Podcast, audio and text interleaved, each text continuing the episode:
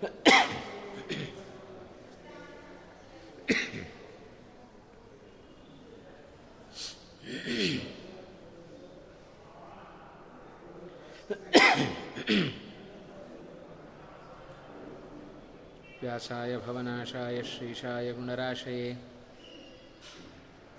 ಹೃದ್ಯಾಯ ಶುದ್ಧವಿದ್ಯಾಯ ಮಧ್ವಾಯ ಚ ನಮೋ ನಮಃ.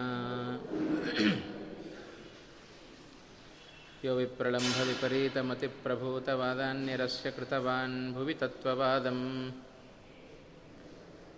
ಸರ್ವೇಶ್ವರೋ ಹರಿರಿತಿ ಪ್ರತಿಪಾದಯಂತಂ ಆನಂದತೀರ್ಥಮುನಿವರ್ಯಮಹಂ ನಮಾಮಿ. ಭವತಿ ಯದನುಭಾವಾದೇಡಮುಕೋಪಿ ವಾಗ್ಮಿ ಜಡಮತಿರಪಿ ಜಂತುರ್ಜಾಯತೆ ಪ್ರಾಜ್ಞಮೌಲಿಃ ಸಕಲವಚನಚೇತೋ ದೇವತಾ ಭಾರತೀ ಸಾ ಮಮ ವಚಸಿ ನಿಧತ್ತಾಂ ಸನ್ನಿಧಿಂ ಮಾನಸೇ ಚ. ಅನವದ್ಯಾತ್ಮಚಾರಿತ್ರ್ಯಂ ವಾದಿಖದ್ಯೋತಭಾಸ್ಕರಂ ವಿದ್ಯಾಮಾನ್ಯಗುರುಂ ವಂದೇ ವಿದ್ಯಾವಿದ್ಯೋತಭಾಸ್ವರಂ. ಮಹತ್ಕೃತಿಶತೈರ್ನಿತ್ಯಂ ವಿಶ್ವರಕ್ಷಣದೀಕ್ಷಿತಾನ್ ವಿಶ್ವೇಶತೀರ್ಥಚರಣಾನ್ ವಂದೇ ವಿದ್ಯಾಗುರೂನ್ ಮಮ. ಆಪಾದಮೂಲಿಪರ್ಯಂತಂ ಗುರುಣಾಮಾಕೃತಿಂ ಸ್ಮರೇತ್ ತೇನ ವಿಘ್ನಾಃ ಪ್ರಣಶ್ಯಂತಿ ಸಿದ್ಧ್ಯಂತಿ ಚ ಮನೋರಥಾಃ. ಪೃಥ್ವೀಮಂಡಲಮಧ್ಯಸ್ಥಾಃ ಪೂರ್ಣಬೋಧಮತಾನುಗಾಃ ವೈಷ್ಣವಾಃ ವಿಷ್ಣುಹೃದಯಾಃ ತಾನ್ ನಮಸ್ಸೇ ಗುರೂನ್ ಮಮ. ಶ್ರೀಗುರುಭ್ಯೋ ನಮಃ. ಶ್ರೀಮದಾನಂದತೀರ್ಥಭಗವತ್ಪಾದಾಚಾರ್ಯಗುರುಭ್ಯೋ ನಮಃ.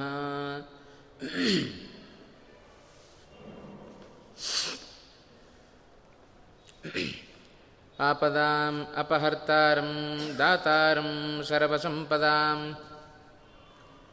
ಲೋಕಾಭಿರಾಮಂ ಶ್ರೀರಾಮಂ ಭೂಯೋ ಭೂಯೋ ನಮಾಮ್ಯಹಂ. ರಾಘವೋ ವಿಜಯಂ ದದ್ಯಾತ್ ಮಮ ಸೀತಾಪತಿಪ್ರಭುಃ ರಾಘವಸ್ಯ ಪದದ್ವಂದ್ವಂ ದದ್ಯಾದಮಿತವೈಭವಂ.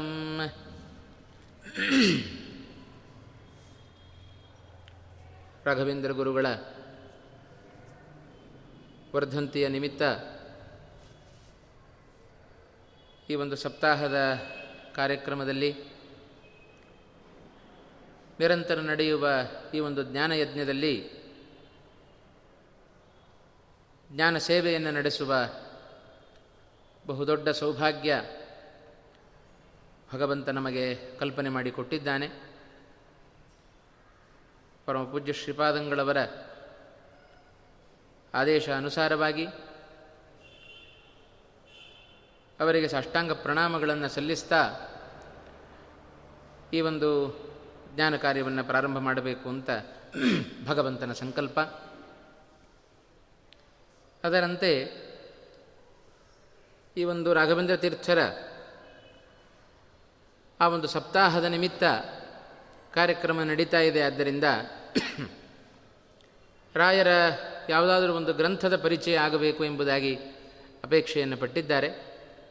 ಅದರಂತೆ ರಾಯರನ್ನು ಪರಿಚಯ ಮಾಡಿಕೊಳ್ಳಬೇಕು ಅಂತಾದರೆ ಅಥವಾ ಒಬ್ಬ ವ್ಯಕ್ತಿಯನ್ನು ಪರಿಚಯ ಮಾಡಿಕೊಳ್ಳಬೇಕು ಅಂತಾದರೆ ಅವರ ಗ್ರಂಥಗಳ ಮೂಲಕ ವ್ಯಕ್ತಿಯನ್ನು ಪರಿಚಯ ಮಾಡಿ ಮಾಡಿಕೊಂಡ್ರೆ ಅದು ಬಹಳ ಶ್ರೇಷ್ಠ ಅಂತ. ಅದಕ್ಕೆ ಹೇಳೋದು ಬಹಳ ವಿಶೇಷವಾಗಿ ಗ್ರಂಥಗಳನ್ನು ರಚನೆ ಮಾಡಬೇಕು, ಅವುಗಳ ಮೂಲಕ ನಮ್ಮನ್ನು ಪರಿಚಯ ಮಾಡಿಕೊಳ್ಳಬೇಕು, ಆಗ ಜಗತ್ತಿಗೆ ಯಾರು ಅಂತ ಗೊತ್ತಾಗುತ್ತೆ. ರಾಘವೇಂದ್ರ ತೀರ್ಥರು ತಮ್ಮನ್ನು ಹಾಗೆ ಜಗತ್ತಿಗೆ ಪರಿಚಯ ಮಾಡಿಸಿಕೊಂಡವರು. ಅವರು ಬರೆದ ಗ್ರಂಥಗಳು ಅತ್ಯಂತ ವಿಶೇಷವಾದ ಶ್ರೀಮದ್ ಆಚಾರ್ಯರ ಸಿದ್ಧಾಂತಗಳನ್ನು, ತತ್ವಗಳ ರಹಸ್ಯವನ್ನು ಬಹಳ ಸೊಗಸಾಗಿ ಅನೇಕ ಗ್ರಂಥಗಳನ್ನು ರಚನೆ ಮಾಡಿದರು. ಶ್ರೀಮದ್ ಆಚಾರ್ಯರ ಭಾವಗಳನ್ನು ನೇರವಾಗಿ ಕೆಲವು ಗ್ರಂಥಗಳಲ್ಲಿ ತಾವು ತಿಳಿಸಿಕೊಟ್ಟರು. ಜೊತೆಗೆ ಶ್ರೀಮದ್ ಆಚಾರ್ಯರ ಭಾಷ್ಯಗಳಿಗೆ, ಇತರ ಗ್ರಂಥಗಳಿಗೆ ವ್ಯಾಖ್ಯಾನವನ್ನು ಬರೆದ ಜಯತೀರ್ಥರ ಮಾತುಗಳಿಗೆ ನೇರವಾಗಿ ವ್ಯಾಖ್ಯಾನಗಳನ್ನು ಬರೆದರು. ಹೀಗೆ ನಾನಾ ಮುಖಗಳಲ್ಲಿ ಗ್ರಂಥದ ಮೂಲಕವಾಗಿ ಪರಿಚಯ ಮಾಡಿಕೊಂಡಿದ್ದಾರೆ. ಲೌಕಿಕವಾಗಿಯೂ ಬೇಕಾದಷ್ಟು ರೀತಿಯಲ್ಲಿ ರಾಯರ ಪರಿಚಯ ನಮಗೆ ಆಗಿದೆ, ಇವತ್ತಿಗೂ ಆಗ್ತಾ ಇದೆ. ಇವತ್ತಿಗೂ ವೃಂದಾವನದಲ್ಲಿ ಸನ್ನಿಹಿತರಾಗಿ ವಿಶೇಷವಾಗಿ ರಾಯರು ಕಾರುಣ್ಯವನ್ನು ತೋರ್ತಾ ಇದ್ದಾರೆ ಅನ್ನುವ ಅಂಶವನ್ನು ನಾವು ಕಾಣ್ತಾ ಇದ್ದೇವೆ. ಅಂಥ ರಾಯರ ಪರಿಚಯ ನಮಗೆ ಗ್ರಂಥಗಳ ಮೂಲಕ ಆದರೆ ಅದು ಬಹುದೊಡ್ಡ ವಿಶೇಷ. ಅವರು ಗ್ರಂಥಗಳನ್ನು ರಚನೆ ಮಾಡಿದ್ದು ಭಗವಂತನ ಗುಣಗಳನ್ನು ತಿಳಿಸಿಕೊಡಬೇಕು, ತನ್ಮೂಲಕ ಎಲ್ಲ ಭಕ್ತರು ಅನುಗ್ರಹವನ್ನು ಪಡೆದುಕೊಳ್ಳಬೇಕು ಅಂತ. ಹಾಗಾಗಿ ಅವರಿಗೆ ತೃಪ್ತಿಯಾಗುವಂತೆ ನಾವು ನಡ್ಕೊಳ್ಬೇಕು ಅಂತಾದರೆ ಅವರ ಭಾವಕ್ಕನುಗುಣವಾಗಿ ನಾವು ನಡೆದುಕೊಂಡರೆ ವಿಶೇಷವಾಗಿ ರಾಯರ ಮನಸ್ಸಿಗೆ ಸಂತೋಷವನ್ನು ನಾವು ಉಂಟು ಮಾಡಿದಂತೆ. ಹಾಗಾಗಿ ಅವರ ಪರಿಚಯವನ್ನು, ಅವರ ವ್ಯಕ್ತಿತ್ವವನ್ನು ಅಳೆಯುವ ಯೋಗ್ಯತೆ ನಮ್ಮದಲ್ಲ, ಭಗವಂತನನ್ನು ಸಾಕ್ಷಾತ್ಕಾರ ಪಡಿಸಿಕೊಂಡವರ ಯೋಗ್ಯತೆಯನ್ನು ಹೇಳುವ ಕೇಳುವ ಯೋಗ್ಯತೆ ನಮ್ಮದಲ್ಲ. ಹಾಗಾದರೆ ಅವರನ್ನು ತಿಳಿದುಕೊಳ್ಳುವ ಬಗೆ ಹೇಗೆ? ನಾವು ನಮ್ಮ ಮಾತುಗಳಲ್ಲಿ ಹೇಳುವುದಕ್ಕಿಂತ ಅವರ ಮಾತುಗಳಲ್ಲಿಯೇ ಅವರನ್ನು ಪರಿಚಯ ಮಾಡಿಕೊಂಡರೆ ಅದು ಬಹಳ ವಿಶೇಷ. ಹಾಗಾಗಿ ರಾಯರು ಬರ ಬರೆದ ಗ್ರಂಥಗಳು ಬಹಳ ವಿಶೇಷವಾದ ಗ್ರಂಥಗಳು ಅನೇಕ ಇದ್ದಾವೆ. ಅದರಲ್ಲಿ ಹೇಗೆ ನಮಗೆ ಸಾಧಕವಾದ ಅನೇಕ ರೂಪಗಳಿದ್ದಾವೆ, ಭಗವಂತನ ರೂಪಗಳು. ಆ ರೂಪಗಳಲ್ಲಿ ಅತೀ ಸನಿಹವಾದ ರೂಪ ಅಂತ ಹೇಳಿದರೆ ನಮಗೆ ಸದ್ಯದಲ್ಲಿ ಕಲಿಯುಗದಲ್ಲಿ ಇರುವ ಮುಮುಕ್ಷುಗಳಿಗೆ, ಸಾಧಕರಿಗೆ ಅತ್ಯಂತ ಭಗವಂತನ ಪ್ರಿಯವಾದ ರೂಪಗಳು ಅಂದರೆ ಒಂದು ರಾಮ, ಮತ್ತೊಂದು ಕೃಷ್ಣ ಅಂತ. ಯಾಕೆಂದರೆ ಇವೆರಡೂ ಕಲಿಯುಗದ ಸನಿಹದಲ್ಲಿ ಆದ ಅವತಾರಗಳು. ತ್ರೇತಾಯುಗದಲ್ಲಿ ಭಗವಂತ ರಾಮನಾಗಿ ಅವತಾರವನ್ನು ಮಾಡಿದ, ದ್ವಾಪರದ ಅಂತ್ಯದಲ್ಲಿ ಕೃಷ್ಣನಾಗಿ ತಾನು ಕಂಡ ಅಂತ. ರಾ ಭಗವಂತನ ಈ ರಾಮ ಮತ್ತು ಕೃಷ್ಣ ಎರಡು ಅವತಾರಗಳೇನಿದ್ದಾವೆ, ಈ ಎರಡು ಅವತಾರಗಳು ನಮ್ಮ ಜೀವನದ ಆಧ್ಯಾತ್ಮದ ಎರಡು ಕಣ್ಣುಗಳಿದ್ದಂತೆ. ಒಂದು ನಾಣ್ಣುಡಿಯನ್ನು ನಾವು ಕೇಳುತ್ತೇವೆ, ರಾಮ ನಡೆದಂತೆ ನಡೆ, ಕೃಷ್ಣ ನುಡಿದಂತೆ ನುಡಿ ಅಂತ. ಇದರ ಅಭಿಪ್ರಾಯ ಏನು? ರಾಮ ನಡೆದು ತೋರಿಸಿದ್ದು ಬಹಳ ಜಾಸ್ತಿ, ಕೃಷ್ಣ ನುಡಿದದ್ದು ಜಾಸ್ತಿ ಅಂತ. ಕೃಷ್ಣನ ನಡೆಯೂ ಬೇಕಾದಷ್ಟಿದೆ, ಆದರೆ ಕೃಷ್ಣ ನಡೆದಂತೆ ನಡಿಲಿಕ್ಕೆ ಹೋಗಬೇಡ್ರಿ. ಕೃಷ್ಣ ನುಡಿದದ್ದು ಬಹಳ ಇದೆ, ಆ ಕೃಷ್ಣ ನುಡಿದದ್ದನ್ನು ನುಡಿರಿ, ರಾಮ ನಡೆದಂತೆ ನಡೆಯಿರಿ ಅಂತ. ರಾಮನ ಮಾತುಗಳು ಬಹಳ ಕಡಿಮೆ, ಕೃಷ್ಣನ ನಡೆ ಬಹಳ ಜಾಸ್ತಿ, ಹಾಗೆ ನುಡಿಯೂ ಬಹಳ ಜಾಸ್ತಿ. ಕೃಷ್ಣನ ನುಡಿ ಅದು ಬಹಳ ಪ್ರಸಿದ್ಧವಾದ ನುಡಿ, ಅದು ಗೀತೆ ಅಂತ. ಗೀತೆಯಂಥ ಅನೇಕ ಮಾತುಗಳು ಕೃಷ್ಣನ ಮೂಲಕ ಬಂದಿದ್ದಾವೆ. ಗೀತೆ ಒಂದು ಭಗವದ್ಗೀತೆಯನ್ನು ನಮ್ಮ ಜೀವನದಲ್ಲಿ ನಾವು ಅಳವಡಿಸಿಕೊಂಡರೆ ನಮ್ಮಿಂದ ದುಃಖ ದೂರ ಅಂತ. ಹಾಗಾಗಿ ಕೃಷ್ಣ ನುಡಿದಂತೆ ಬೇಕಾದಷ್ಟು ನುಡಿಗಳನ್ನು ಗೀತೆಯಲ್ಲಿ ನುಡಿದಿದ್ದಾನೆ ಕೃಷ್ಣ ಪರಮಾತ್ಮ, ಅದರಂತೆ ನುಡಿಯಬೇಕು. ರಾಮ ನಡೆದಂತೆ ನಡೆಯಬೇಕು ಅಂತ.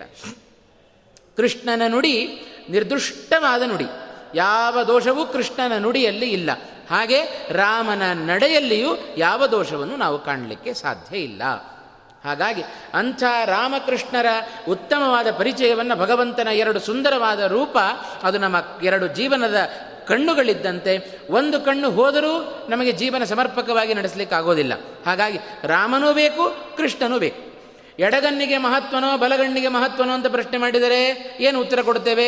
ಎರಡೂ ಗಣ್ಣು ಎರಡೂ ಕಣ್ಣುಗಳಿಗೂ ಸಮಾನವಾದ ಮಹತ್ವ ಇದೆ. ಹಾಗೆ ರಾಮ ದೊಡ್ಡವನೋ ಕೃಷ್ಣ ದೊಡ್ಡವನೋ ಪ್ರಶ್ನೆ ಮಾಡಿದರೆ ಯಾರು ದೊಡ್ಡವ ಯಾರು ಸಣ್ಣವ ಅಲ್ಲಪ್ಪ, ಎರಡೂ ಒಂದೇ ರೂಪಗಳು, ಎರಡಕ್ಕೂ ಸಮಾನವಾದ ವ್ಯವಸ್ಥೆ ಉಂಟು ಅಂತ.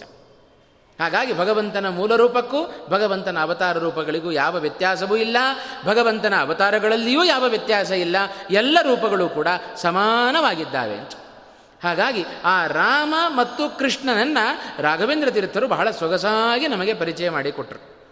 ಒಂದು ರಾಮಚಾರಿತ್ರ್ಯ ಮಂಜರಿ, ಮತ್ತೊಂದು ಕೃಷ್ಣ ಚಾರಿತ್ರ್ಯ ಮಂಜರಿ ಅಂತ ಎರಡು ಸುಂದರವಾದ ಅನೇಕ ಗ್ರಂಥಗಳನ್ನು ಮಹಾಭಾರತದಲ್ಲಿ, ಹರಿವಂಶದಲ್ಲಿ ಕೃಷ್ಣನ ಲೀಲೆಗಳನ್ನು ಬೇಕಾದಷ್ಟು ಕಾಣ್ತೇವೆ. ಭಾಗವತವೂ ಕೃಷ್ಣನನ್ನು ಚೆನ್ನಾಗಿ ವರ್ಣನೆ ಮಾಡಿತು. ಭಾಗವತ, ಭಾರತ, ಹರಿವಂಶ ಈ ಮೂರರ ಆಧಾರದಲ್ಲಿ ಕೃಷ್ಣ ಚಾರಿತ್ರ್ಯ ಮಂಜರಿ ಅಂತ ಒಂದು ಗ್ರಂಥವನ್ನು ರಾಘವೇಂದ್ರ ತೀರ್ಥರು ರಚನೆ ಮಾಡಿ ಅವುಗಳಲ್ಲಿ ವಿಸ್ತಾರವಾಗಿ ಏನು ಹೇಳಿದ್ದಾರೆ ಅದನ್ನು ಕೆಲವೇ ಶ್ಲೋಕಗಳಲ್ಲಿ ಸಂಗ್ರಹಿಸಿಕೊಟ್ಟರು ರಾಘವೇಂದ್ರ ತೀರ್ಥರು ಅಂತ. ಹಾಗೆ ರಾಮಾಯಣದಲ್ಲಿ ವಾಲ್ಮೀಕಿಗಳು ವಿಸ್ತಾರವಾಗಿ ರಾಮನ ಗುಣಗಳನ್ನು ಗಾನ ಮಾಡಿದರು ಅಂತ.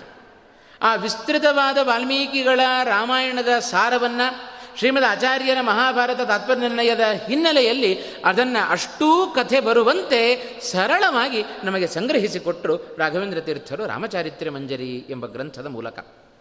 ಕೇವಲ ಹನ್ನೊಂದು ಶ್ಲೋಕಗಳಲ್ಲಿ ಮೂಡಿ ಬಂದ ಗ್ರಂಥ ಇದು ರಾಮಚಾರಿತ್ರ್ಯ ಮಂಜರಿ. ಎಷ್ಟು ಸೊಗಸಿದೆ ನೋಡ್ರಿ. ಅದಕ್ಕೆ ಹೇಳ್ತಾರೆ, ಸಂಕ್ಷೇಪ ವಿಸ್ತಾರಾಭ್ಯಾಂ ಹಿ ಪ್ರವದಂತಿ ಮನೀಷಿಣಃ. ಯಾರಿಗೆ ಸಂಕ್ಷಿಪ್ತವಾದದ್ದನ್ನು ವಿಸ್ತಾರ ಮಾಡಿ ಹೇಳಲಿಕ್ಕೆ ಸಾಧ್ಯ? ವಿಸ್ತೃತವಾದುದನ್ನು ಸಂಕ್ಷೇಪ ಮಾಡಿ ಹೇಳಲಿಕ್ಕೆ ಯಾರಿಗೆ ಸಾಧ್ಯ? ಪ್ರವದಂತಿ ಮನೀಷಿಣಃ, ಜ್ಞಾನಿಗಳು ಹೇಳುತ್ತಾರೆ, ಉಳಿದವರಿಗೆ ಅದು ಸಾಧ್ಯ ಇಲ್ಲ ಅಂತಂದರು. ಎಷ್ಟು ವಿಸ್ತಾರವಾದ ಕೃಷ್ಣನ ಚರಿತ್ರೆಯನ್ನು ಕೆಲವೇ ಶ್ಲೋಕಗಳಲ್ಲಿ ಸಂಗ್ರಹ ಮಾಡಬೇಕು ಅಂದರೆ ವಿಸ್ತಾರವಾದ ಶತ ಶತಕೋಟಿ ವಿಸ್ತೃತವಾದದ್ದು ರಾಮಾಯಣ ಅಂತ ಹೇಳುತ್ತಾರೆ. ಬ್ರಹ್ಮದೇವರು ನಾರದರಿಗೆ ಆ ಸಂಖ್ಯೆಯಲ್ಲಿ ರಾಮಾಯಣವನ್ನು ಉಪದೇಶ ಮಾಡಿದರು. ನಾರದರಿಂದ ವಾಲ್ಮೀಕಿಗಳು ರಾಮಾಯಣವನ್ನು ಉಪದೇಶವಾಗಿ ತೆಗೆದುಕೊಂಡು ಇಪ್ಪತ್ತೈದು ಸಾವಿರ ಶ್ಲೋಕಗಳಲ್ಲಿ ರಾಮಾಯಣವನ್ನು ವಾಲ್ಮೀಕಿಗಳು ರಚನೆ ಮಾಡಿದರು ಅಂತ. ಆ ಇಪ್ಪತ್ತೈದು ಸಹಸ್ರ ಶ್ಲೋಕಗಳಿಂದ ನಿರ್ಮಿತವಾದ ವಾಲ್ಮೀಕಿ ವಾಲ್ಮೀಕಿಗಳ ರಾಮಾಯಣವನ್ನು ಹನ್ನೊಂದು ಶ್ಲೋಕದಲ್ಲಿ ರಾಘವೇಂದ್ರ ತೀರ್ಥರು ಸಂಗ್ರಹ ಮಾಡಿದ್ದಾರೆ ಅಂತ ಹೇಳಿದರೆ ಇವತ್ತು ನಮ್ಮಿಂದ ಆ ಕಾರ್ಯ ಸಾಧ್ಯವೋ? ಸುತರಾಂ ಸಾಧ್ಯ ಇಲ್ಲ. ಯಾಕೆಂದರೆ ವಿಸ್ತೃತವಾದುದನ್ನು ಹೇಗೆ ಸಂಗ್ರಹ ಮಾಡಬೇಕು? ಸಂಗ್ರಹ ಮಾಡುವ ಮುನ್ನ ಅಷ್ಟನ್ನೂ ಓದಬೇಕಲ್ಲ. ಇಡು ಓದಲಿಕ್ಕೆ ನಮ್ಮ ಜೀವನದಲ್ಲಿ ಇಡೀ ಜೀವನ ಮುಡುಪಾಗಿಟ್ಟರು ರಾಮಾಯಣ, ಮಹಾಭಾರತ, ಭಾಗವತಾದಿ ಪುರಾಣಗಳನ್ನು ಸಮಗ್ರವಾಗಿ ಓದಲಿಕ್ಕೆ ಸಾಧ್ಯ ಇಲ್ಲ. ಎಷ್ಟೆಷ್ಟು ವ್ಯಾಖ್ಯಾನಗಳು ಬಂದಿದ್ದಾವೆ, ಎಷ್ಟು ಅರ್ಥಪೂರ್ಣ ಅರ್ಥಪೂರ್ಣವಾಗಿದ್ದಾವೆ. ಇಷ್ಟು ಭಾವಗರ್ಭಿತವಾದ ಆ ಗ್ರಂಥಗಳನ್ನು ಅಧ್ಯಯನ ಮಾಡಬೇಕು ಅಂದರೆ ಅಧ್ಯಯನ ಮಾಡಲಿಕ್ಕೇನೇ ಒಂದು ಜನ್ಮ ಸಾಕಾಗೋದಿಲ್ಲ. ಅಂಥದರಲ್ಲಿ ಸಮಗ್ರವಾಗಿ ಅಧ್ಯಯನವನ್ನು ಮಾಡಿ ಅದನ್ನು ಸಂಗ್ರಹ ಮಾಡಬೇಕು. ಕೆಲವೊಂದು ಕಡೆ ವಿಸ್ತಾರ ಮಾಡಿ ಹೇಳಿದ್ದೂ ಉಂಟು. ಇದೇ ಶ್ರೀಮದ್ ಆಚಾರ್ಯರ ಸಂಗೃಹೀತವಾದ ಗ್ರಂಥ, ಅದು ಅಣುಭಾಷ್ಯ. ಆ ಅಣುಭಾಷ್ಯಕ್ಕೆ ವಿಸ್ತಾರವಾಗಿ ರಾಯರು ಗ್ರಂಥವನ್ನು ಬರೆದರು. ಹಾಗೆ ವಿಸ್ತೃತವಾದ ರಾಮಾಯಣ ಮಹಾಭಾರತದಲ್ಲಿ ಬಂದ ಆ ಭಗವಂತನ ಕಥೆಗಳನ್ನು ಸಂಗ್ರಹ ಮಾಡಿ ರಾಮಚಾರಿತ್ರ್ಯ ಮಂಜರಿ, ಕೃಷ್ಣ ಚಾರಿತ್ರ್ಯ ಮಂಜರಿಯಲ್ಲಿ ರಾಯರದನ್ನು ತಿಳಿಸಿಕೊಟ್ರು ಅಂತ. ಹೀಗೆ ಸಂಕ್ಷೇಪವಾದದ್ದನ್ನು ವಿಸ್ತಾರ ಮಾಡಲಿಕ್ಕೆ, ವಿಸ್ತೃತವಾದದ್ದನ್ನು ಸಂಕ್ಷೇಪ ಮಾಡಲಿಕ್ಕೆ ರಾಯರಂಥ ವ್ಯಕ್ತಿಗಳ ಬಿಟ್ಟರೆ ಮತ್ತಾರಿಗೂ ಕೂಡ ಸಾಧ್ಯ ಇಲ್ಲ. ಹಾಗೆ ಆ ರಾಮಾಯಣದ ರಾಮನ ಗುಣಗಳನ್ನು ಹೇಗೆ ಸಂಗ್ರಹ ಮಾಡಿಕೊಟ್ಟಿದ್ದಾರೆ. ಕೇವಲ ಇರೋದು ಹನ್ನೊಂದು ಶ್ಲೋಕ. ಹನ್ನೊಂದು ಶ್ಲೋಕದಲ್ಲಿ ಏಳು ಕಾಂಡಗಳಲ್ಲಿ ಬಂದ ಇಪ್ಪತ್ತೈದು ಸಾವಿರ ಶ್ಲೋಕಗಳ ಸಂಗ್ರಹವನ್ನು ಬಹಳ ಸೊಗಸಾಗಿ ರಾಯರು ಮಾಡಿಕೊಟ್ಟಿದ್ದಾರೆ. ಬಹಳ ಒಂದೊಂದು ಶ್ಲೋಕದಲ್ಲಿಯೂ ಎಷ್ಟೋ ಭಾಗಗಳನ್ನು, ಎಷ್ಟೋ ಸರ್ಗಗಳನ್ನು ಸಂಗ್ರಹ ಮಾಡಿಬಿಟ್ರು. ಅದನ್ನೆಲ್ಲ ವಿಸ್ತಾರವಾಗಿ ನೋಡಬೇಕು ಅಂದರೆ ನಮಗಿರುವ ಈ ಏಳು ದಿವಸಗಳ ಅವಕಾಶ ವಾಸ್ತವಿಕವಾಗಿ ಸಾಕಾಗೋದಿಲ್ಲ ಅಂತ. ಅಷ್ಟು ವಿಸ್ತಾರವಾಗಿ ರಾಯರು ಈ ಗ್ರಂಥದಲ್ಲಿ ರಾಮಾಯಣದ ಸಂಗ್ರಹವನ್ನು ಮಾಡಿಟ್ಟಿದ್ದಾರೆ. ಆದರೂ ನಮ್ಮ ಶಕ್ತಿಗನುಸಾರವಾಗಿ, ಯೋಗ್ಯತೆಗನುಗುಣವಾಗಿ ಅಲ್ಪ ಸ್ವ ಹೇಳುವ ಕೇಳುವ ಪ್ರಯತ್ನವನ್ನು ಈ ಸಂದರ್ಭದಲ್ಲಿ ಮಾಡೋಣ ಅಂತ ಹೇಳ್ತಾ, ರಾಘವೇಂದ್ರ ತೀರ್ಥರಿಗೆ ರಾಮ ಅಂದರೆ ಬಹಳ ಪ್ರೀತಿ ಅಂತ. ಭಗವಂತನ ಎಲ್ಲ ರೂಪಗಳೂ ಪ್ರಿಯವೇ. ನಮ್ಮಲ್ಲಿ ಹಾಗೆ ವಿಭಾಗ ಮಾಡೋದುಂಟು. ರಾಮ ಅಂದರೆ ನನಗೆ ಬಹಳ ಇಷ್ಟ, ಕೃಷ್ಣ ಅಂದರೆ ಅಷ್ಟಿಷ್ಟ ಇಲ್ಲ ಅಂತ. ಅದಕ್ಕೆ ಶ್ರೀಮದ್ ಆಚಾರ್ಯ ಹೇಳಿಬಿಟ್ರು, ರಾಮ ಕೃಷ್ಣ ಅಂತ ಭೇದ ಮಾಡಬೇಡ್ರಪ್ಪ, ರಾಮ ಇಷ್ಟ ಅಂದರೆ ಅಲ್ಲಿ ಕೃಷ್ಣನೂ ಬಂದು ಸೇರಿಕೊಂಡ ಅಂತ. ಯಾಕೆ ಅಂದರೆ ರಾಮನಲ್ಲಿ ರಾಮನಲ್ಲಿ ಕಂಡ ಗುಣಗಳೇ ಕೃಷ್ಣನಲ್ಲಿಯೂ ಕಾಣ್ತಾ ಇದ್ದೆ, ಕೃಷ್ಣನಲ್ಲಿರುವ ಗುಣಗಳೇ ರಾಮನಲ್ಲೂ ಕಂಡದ್ದು. ಹಾಗಾಗಿ ರಾಮ ಕೃಷ್ಣ ಇವರಲ್ಲಿ ಅವತಾರಗಳಲ್ಲಿ ಪರಸ್ಪರ ಭೇದವನ್ನು ಹೇಳಬೇಡ್ರಿ, ಎಲ್ಲ ಭಗವಂತನ ಅವತಾರಗಳು ಒಂದೇ. ಇದು ಶ್ರೀಮದ್ ಆಚಾರ್ಯರ ಸಿದ್ಧಾಂತ. ಹಾಗಾಗಿ ರಾಮನ ರೂಪಗಳನ್ನು, ಕೃಷ್ಣನ ರೂಪಗಳನ್ನು ಬಹಳ ಸೊಗಸಾಗಿ ರಾಯರು ಅದನ್ನು ವರ್ಣನೆ ಮಾಡಿದರು ತಮ್ಮ ರಾಮಚಾರಿತ್ರ್ಯ ಮಂಜರಿ ಎಂಬ ಗ್ರಂಥದಲ್ಲಿ. ಆ ಗ್ರಂಥದ ಬಗ್ಗೆ ಈ ಒಂದು ಏಳು ದಿವಸಗಳಲ್ಲಿ ಇರುವ ಅಲ್ಪ ಅವಧಿಯಲ್ಲಿ ಕೇಳುವ ಪ್ರಯತ್ನವನ್ನು ಮಾಡೋಣ. ಹೇಳುವ ಪ್ರಯತ್ನವನ್ನು ಕೂಡ ಭಗವಂತ ಮಾಡಿಸಲಿ ಎಂಬುದಾಗಿ ಪ್ರಾರ್ಥನೆಯನ್ನು ಮಾಡುತ್ತಾ, ರಾಘವೇಂದ್ರ ತೀರ್ಥರಿಗೆ ರಾಮ ಅಂದರೆ ಬಹಳ ಇಷ್ಟ ಅಂತೆ. ಯಾಕೆಂದರೆ ರಾಮ ನುಡಿದದ್ದಕ್ಕಿಂತ ನಡೆದದ್ದು ಬಹಳ ಜಾಸ್ತಿ ಅಂತ. ಇದೇ ವಾಲ್ಮೀಕಿಗಳು ರಾಮನನ್ನು ಕೊಂಡಾಡುವಾಗ ಬಹಳ ಚೆನ್ನಾಗಿ ಹೇಳ್ತಾರೆ. ಯಾರಾದರೂ ರಾಮನ ಬಳಿಯಲ್ಲಿ ಪ್ರಶ್ನೆಯನ್ನು ಕೇಳಿದರೆ ನೋತ್ತರಂ ಪ್ರತಿಭಾಷತೆ, ರಾಮನಿಗೆ ಯಾರ ಬಳಿಯಲ್ಲೂ ಜಗಳ ಆಗ್ತಾ ಇರಲಿಲ್ಲಂತೆ. ಜಗಳ ಆಗೋದು ಯಾವಾಗಪ್ಪ ಅಂದರೆ ಮಾತಿಗೆ ಮಾತು ಬೆಳೆಸಿದರೆ ಜಗಳ, ಏನಾದರೂ ಪರಸ್ಪರ ಎರಡು ಕೈ ಸೇರಿದರೆ ಚಪ್ಪಾಳೆ ಅಂತ ಹೇಳ್ತಾರೆ ನೋಡ್ರಿ. ಹಾಗೆ ಯಾವಾಗ ನಮಗೆ ಜಗಳ ಮತ್ತೊಬ್ಬರ ಜೊತೆಗೆ ಅಂದರೆ ಅವರು ಒಂದು ಮಾತನಾಡುತ್ತಾರೆ, ಆ ಮಾತಿಗೆ ನಾವು ಒಂದು ಬೆಳೆಸೋದು, ಅವರು ನಮ್ಮ ಮಾತಿಗೆ ಅವರು ಮತ್ತೊಂದೆರಡು ಮಾತುಗಳನ್ನು ಆಡೋದು, ಹೀಗೆ ಪರಸ್ಪರ ಮಾತುಗಳಲ್ಲಿ ಯುದ್ಧ ವಾಗ್ಯುದ್ಧ ಆದ ಯುದ್ಧ ಅದು ಪರಸ್ಪರ ಕೈ ಮಿಲಾಯಿಸಲಿಕ್ಕೆ ಶುರು ಮಾಡಿಬಿಡುತ್ತೇವೆ ಅಂತ. ಹಾಗಾಗಬಾರದು ಅಂತಿದ್ದರೆ ರಾಮನ ಗುಣವನ್ನು ನಾವು ಅನುಸರಿಸಬೇಕು. ನೋತ್ತರಂ ಪ್ರತಿಭಾಷತೆ, ಯಾರಾದರೂ ಪ್ರಶ್ನೆ ಕೇಳಿದರೆ ಉತ್ತರವನ್ನೇ ರಾಮ ಕೊಡ್ತಾ ಇರಲಿಲ್ಲಂತೆ. ಹೇಗೆ? ಮಾತಿನ ಮೂಲಕ ಉತ್ತರವನ್ನು ಕೊಡ್ತಾ ಇರಲಿಲ್ಲ ರಾಮಚಂದ್ರ, ಆದರೆ ತಿರಸ್ಕಾರವನ್ನು ಮಾಡ್ತಾ ಇರಲಿಲ್ಲ. ಅವರಿಗೆ ಉತ್ತರವನ್ನು ಕೊಡ್ತಾ ಇದ್ದ, ಮಾತಿನ ಮೂಲಕ ಅಲ್ಲ, ತನ್ನ ಮುಗುಳ್ನಗೆಯ ಮೂಲಕ ಅಂತ ಹೇಳಿದರು. ರಾಮನ ಒಂದು ಮುಗುಳ್ನಗೆ ಕೇಳಿದವರ ಎಲ್ಲ ಪ್ರಶ್ನೆಗೆ ಉತ್ತರ ಸಿಗ್ತಾ ಇತ್ತು ಅಂತ. ಇದು ರಾಮನ ಆದರ್ಶವಾದ ನಡೆ, ಹೇಗೆ ನಡ್ಕೊಳ್ಬೇಕು ಲೋಕದಲ್ಲಿ ಅನ್ನೋದನ್ನು ತೋರಿಸಿಕೊಟ್ಟ ವ್ಯಕ್ತಿ ಅವ ಶ್ರೀರಾಮಚಂದ್ರ. ಇಂಥ ರಾಮನ ಕಥೆಯನ್ನು ಹೇಳುವುದಕ್ಕೋಸ್ಕರ ಹೊರಟವರು ಅವರು ರಾಘವೇಂದ್ರ ತೀರ್ಥರು. ಇದೇ ರಾಮಾಯಣದಲ್ಲಿ ಒಂದು ಮಾತನ್ನು ನಾವು ಆಲಿಸೋದಾದರೆ, ಬೇಕಾದಷ್ಟು ರಾಮನ ಗುಣಗಳನ್ನು ವರ್ಣನೆ ಮಾಡಿತು ರಾಮಾಯಣ. ರಾಮಾಯಣದ ಮಹತ್ವ ಒಂದು ಹತ್ತು ನಿಮಿಷಗಳಲ್ಲಿ ರಾಮನ ಮಹಿಮೆ ಹಾಗೂ ರಾಮಾಯಣದ ಮಹತ್ವವನ್ನು ತಿಳಿದು ನಂತರ ರಾಮಚಾರಿತ್ರ್ಯ ಮಂಜರಿಯಲ್ಲಿ ನಾವು ಪ್ರವೇಶವನ್ನು ಮಾಡೋಣ. ಯಾಕೆಂದರೆ ಈ ಒಂದು ರಾಮಚಾರಿತ್ರ್ಯ ಮಂಜರಿಯ ನಾಯಕ ಯಾರಪ್ಪ ಅಂದರೆ ಅವರು ಶ್ರೀರಾಮಚಂದ್ರ ಅಂತ. ಶ್ರೀರಾಮಚಂದ್ರನನ್ನು ಹೇಗೆ ಕೊಂಡಾಡಿದೆ ರಾಮಾಯಣ. ಒಂದು ದೃಷ್ಟಾಂತವನ್ನು ನಾವು ನೋಡೋದಾದರೆ, ಇವತ್ತು ರಾಮಚಂದ್ರ ಖರದೂಷಣರ ಜೊತೆಗೆ ಯುದ್ಧವನ್ನು ಮಾಡುವಾಗ ದಾಸರು ಒಂದು ಮಾತು ಹೇಳಿದರು, ಅಲ್ಲಿ ನೋಡಲು ರಾಮ ಇಲ್ಲಿ ನೋಡಲು ರಾಮ ಎಲ್ಲೆಲ್ಲಿ ನೋಡಿದರಲ್ಲಿ ಶ್ರೀರಾಮ. ಇದು ರಾಮನ ಯುದ್ಧದ ಪರಿ. ಪರಸ್ಪರ ಎಲ್ಲಿ ಅವರವರಿಗೆ ಅವರವರ ಅಕ್ಕಪಕ್ಕದಲ್ಲಿ ರಾಮರಂತೆ ಕಂಡಿದ್ದಾರೆ, ಅವರವರೇ ಹೊಡೆದಾಡಿಕೊಂಡು ಸಾಯುವಂತೆ ಮಾಡಿದ ಅವ ಶ್ರೀರಾಮಚಂದ್ರ ಅಂತ. ಆಗ ಖರದೂಷಣಾದಿಗಳ ಸಂಹಾರದಲ್ಲಿ ಎಲ್ಲ ಕಡೆಯೂ ಕೂಡ ರಾಮಾವತಾರ ಆಗಿತ್ತು. ಇವತ್ತು ನಮ್ಮ ಜೀವನದಲ್ಲಿಯೂ ಕೂಡ ಪ್ರತಿಯೊಬ್ಬರ ಮನೆಗಳಲ್ಲಿ ಪ್ರತಿಯೊಬ್ಬರ ಮನಗಳಲ್ಲಿ ರಾಮಾವತಾರ ಆಗಬೇಕು. ಆಗ ಎಲ್ಲಂದರಲ್ಲಿ ರಾಮಚಂದ್ರ ಕಂಡ, ಯಾಕೆ? ದುಷ್ಟರ ಸಂಹಾರಕ್ಕೋಸ್ಕರ. ಇವತ್ತು ನಮ್ಮ ಮನೆ ಮನಗಳಲ್ಲಿಯೂ ರಾಮಾವತಾರ ಆಗಬೇಕು. ಯಾಕೆ ಅಂದರೆ ಎಲ್ಲ ಕಡೆಯೂ ಕೂಡ ದುಷ್ಟರು ಬೇಕಾದಷ್ಟು ಜನ ಸೇರಿಕೊಂಡಿದ್ದಾರೆ ಅಂತ. ಮನೆಯಲ್ಲಿಯೂ ದುಷ್ಟರಿದ್ದಾರೆ, ಮನದಲ್ಲಿಯೂ ದುಷ್ಟರಿದ್ದಾರೆ. ಮನೆಯಲ್ಲಿರುವ ದುಷ್ಟರು ಅಂದರೆ ಹೇಳಿದಂತೆ ನಡೆಯದೆ ಸಂಸ್ಕಾರ ಹೀನರಾಗಿ ಭಗವಂತನ ಸ್ಮರಣೆ ಇಲ್ಲದೆ ನಡೆಯುವವರು ಅವರು ದುಷ್ಟರು ಅಂತ ಅರ್ಥ. ಅಂಥವರ ಸಂಹಾರಕ್ಕೋಸ್ಕರ ಭಗವಂತ ರಾಮನಾಗಿ ಅವತಾರವನ್ನು ಮಾಡಬೇಕು. ಮನದೊಳಗಿರುವ ದುಷ್ಟರ ಸಂಹಾರ ಅಂತ ಹೇಳಿದರೆ, ಮನಸ್ಸಿನ ಒಳಗೆ ದುಷ್ಟರು ಅಂತ ಹೇಳಿದರೆ ಇದೇ ಕಾಮಕ್ರೋಧಾದಿಗಳು, ಅವರ ಸಂಹಾರ ಆಗಬೇಕು. ಹಾಗಾಗಿ ಮನದೊಳಗೂ ರಾಮಚಂದ್ರನ ಅವತಾರ ಆಗಬೇಕು. ಮನದೊಳಗೆ ಮನೆಯ ಒಳಗೆ ರಾಮನ ಅವತಾರ ಅಂತ ಹೇಳಿದರೆ ಆಗ ದಶರಥನ ಮಗನಾಗಿ ಹುಟ್ಟಿದಂತೆ ರಾಮಚಂದ್ರ ಈಗ ಹುಟ್ಟೋದಿಲ್ಲ. ಹಾಗಾದರೆ ರಾಮಾವತಾರ ಮನೆಯಲ್ಲಿ ಆಗಬೇಕು ಅಂದರೆ ನಿರಂತರವಾಗಿ ರಾಮಾಯಣದ ಪ್ರವಾಹ, ರಾಮಾಯಣದ ಪ್ರವಚನದ ಪ್ರವಾಹ ಅದು ನಮ್ಮ ಜೀವನದಲ್ಲಿ ನಿರಂತರ ನಡೀತಾ ಇರಬೇಕು ಅಂತ.